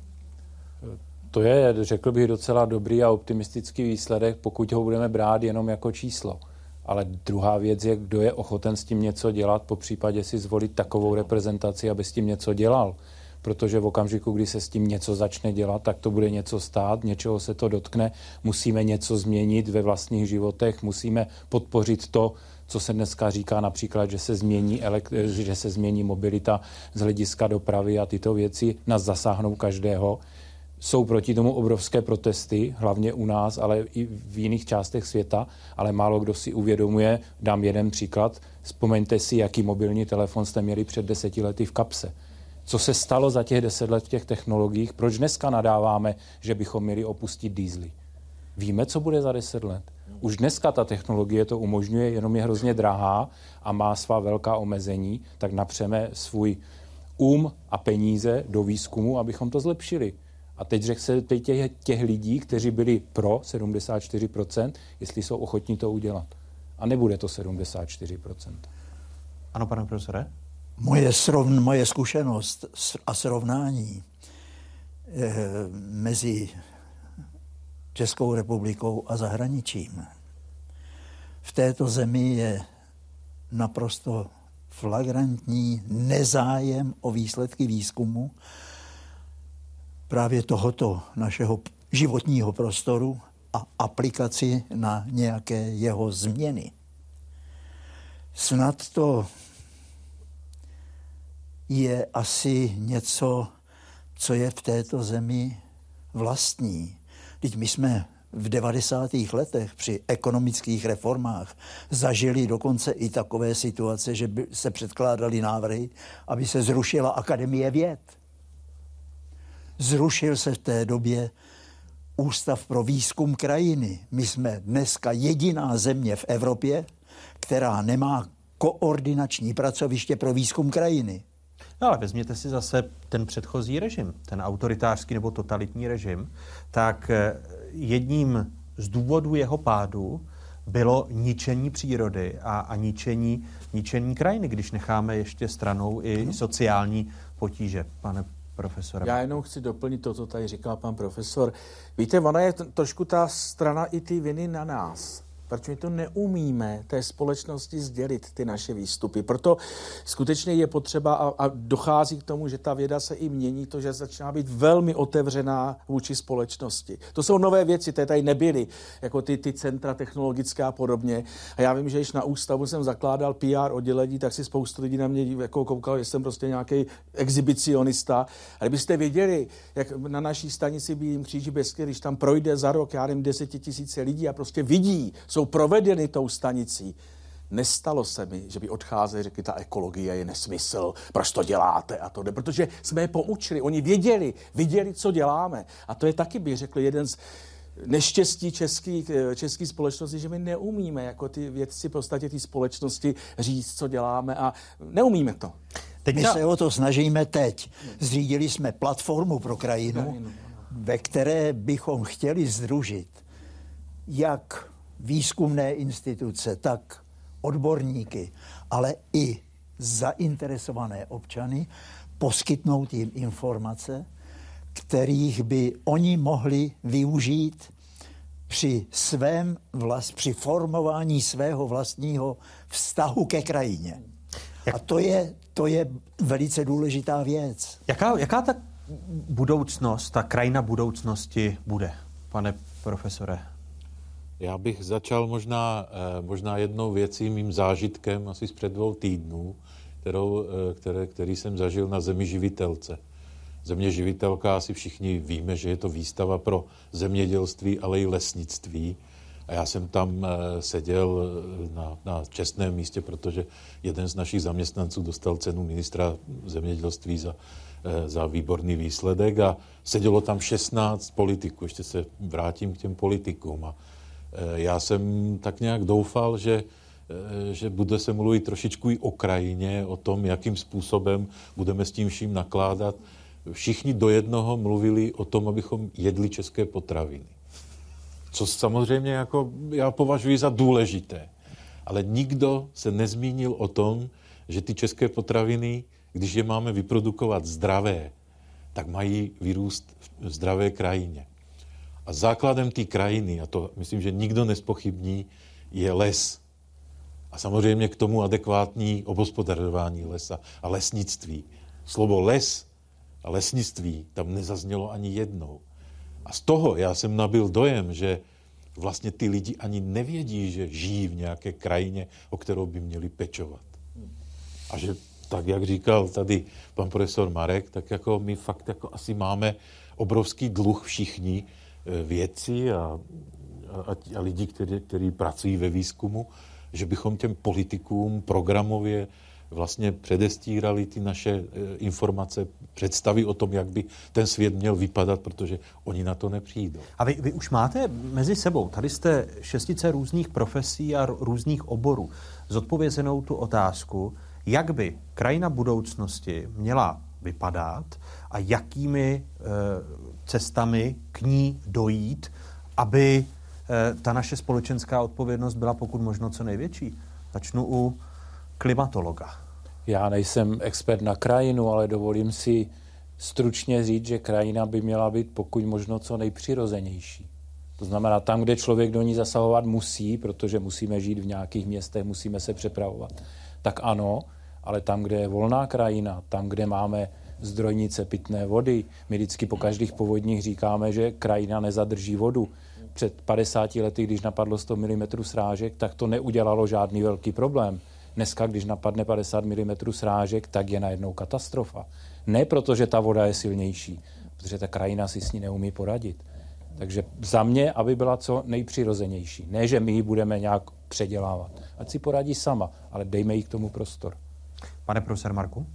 No já si myslím, že by mělo stále platit to, že jestliže jsme nějaká generace, tak bychom měli mít tu zodpovědnost, že krajinu, to ty následující generace předáme v nějakým slušným vztahu, že já když taky vychovávám dítě, tak chci prostě, aby něco jí předal a to. A na druhou stranu říkáte krajina budoucnosti, no tak bude určitě velmi modernizovaná, ale na straně druhé určitě budou takový krásný kousky krajiny, jako tam, kde mám chalupu na Českomoravské vrchovině, když se ráno vylezu z okna, tak se kochám, jak jeden ten pan doktor v tom filmu, dokonce i v autě, takže pak vypadám jak hlupák. Ale to, to je nádhera, tam vnímáte ten estetický v něm, který vás vlastně zpětně ovlivňuje, abyste se nějak choval. A to je, to je jako to předání, vlastně ten pocit té zodpovědnosti si myslím, že bychom měli velmi, velmi výrazně posílit.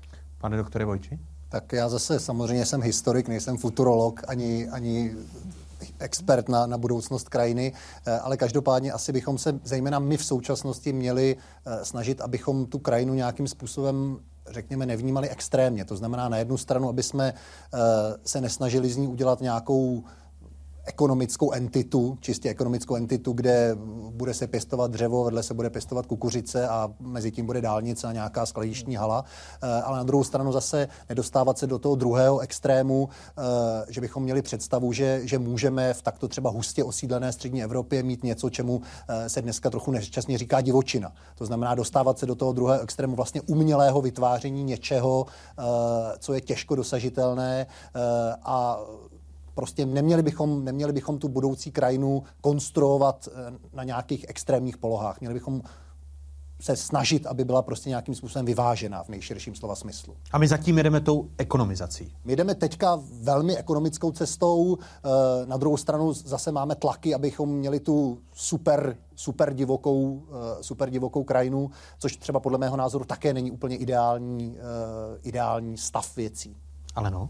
Já určitě navážu na to, co říkal pan doktor Tolaš, protože ta přirozenost a vlastně ta eh, schopnost té krajiny poradit si s tím, co jí nakonec i ta globální změna klimatu může přinést, je asi tou nejjednodušší cestou i z mého úhlu pohledu. A pak je také důležité, a teď zase z pohledu meteorologa, televizního meteorologa, objektivní informace, které na to téma přichází. Ať už se týká těch eh, výzkumů na jakémkoliv Mm, poli, o kterém tady dnes byla řeč, a když zůstanu u meteorologie a klimatologie, která je mi nejbližší, tak aby ta informace, kterou my zprostředkováme směrem k veřejnosti a pomoci těm dalším oborům, které sedí kolem mě, aby byly co nejobjektivnější i v rámci každodenního počasí. Pane profesore Turčáni.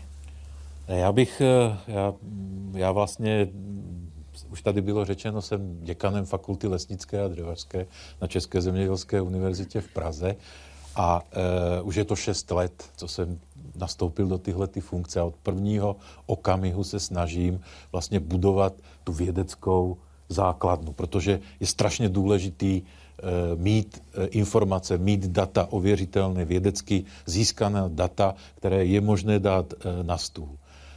Měli jsme několik menších projektů. V loni jsme získali velký projekt z operačních, z operačních programů, který je zaměřený právě na mitigaci. Tady bylo řečeno, že ty mitigaci se hodně v České, v České republice vyhýbáme. My jsme se do toho pustili a je to mitigace zaměřená na smrkové porasty a na kůrovce, co je velice ožehavý problém. Další velký projekt, který je v současnosti ve fázi hodnocení, eh, by se měl eh, zabývat vlastně eh, takovým velice komplexním pohledem na lesnictví a dřevařství. O dřevařství tady nezaznělo, nezaznělo nic, ale Eh, my vlastně bychom chtěli, aby ty produkty z lesa, které teď, teď vlastně z něho, z něho dostáváme, tak aby nekončily jako štěpka, která se přidává do uhlí, co je tragédie. A, a vracíme ten oxid uhličitý eh, do atmosféry. My bychom chtěli, aby z toho eh, dřeva, které se vytěží, tak aby, aby, se, aby se stavěly domy, aby se tady e, dělali různé výrobky, aby to na sto let bylo uloženo někde, aby ten oxid uhličitý zůstával tady, aby dělal radost té společnosti. A pro, proč se? E, proč u nás nezůstává? Protože v současnosti je, je volný trh a ty ceny v zahraničí jsou vyšší. No a samozřejmě, když, když zadání toho státního podniku je, aby měl vysoký zisk, tak on to prodá za vysokou cenu, za nejlepší cenu.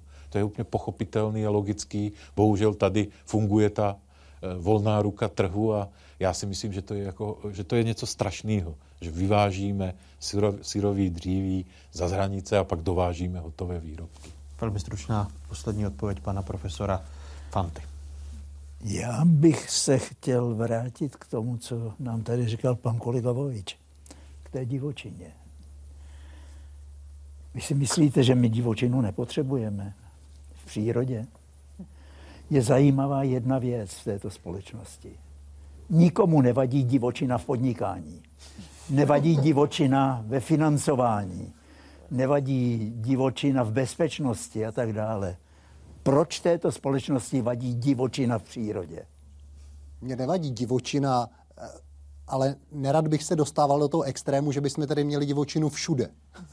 Nebudeme jí mít všude. Tam se nedostaneme nikdy. Ale potřebujeme... Divočiny, ať tady máme. Potřebujeme prostory, neříkejme tomu divočina, ale říkejme tomu prostory, ve kterých ponecháme přírodu volnému, přirozenému vývoji.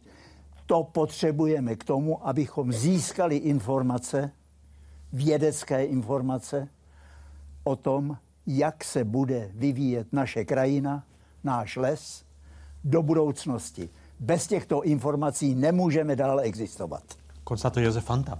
Eh, host dnešního Fokusu, stejně dalším hostem byl lesník, entomolog, děkan fakulty lesnické a dřevařské České zemědělské univerzity v Praze, profesor Marek Turčáni, meteoroložka České televize Alena Zárybnická. Dalším hostem byl etnolog a historik Jiří Vojč z Etnologického ústavu Akademie věd České republiky.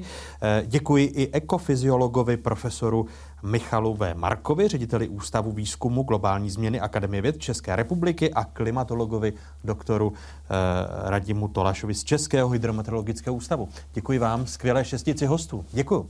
A děkuji publiku, které dnes bylo tady s námi v Křivoklátských lesích, konkrétně studenti a pedagogové středního odborného učiliště lesnického a střední lesnické školy v Křivoklátě. Hezký zbytek večera s Českou televizí a těším se i příště zase ve Fokusu. Naschledanou. Díky. Děkuji, pane profesore. Když máme divočinu všude, tak co bychom jí měli v lese?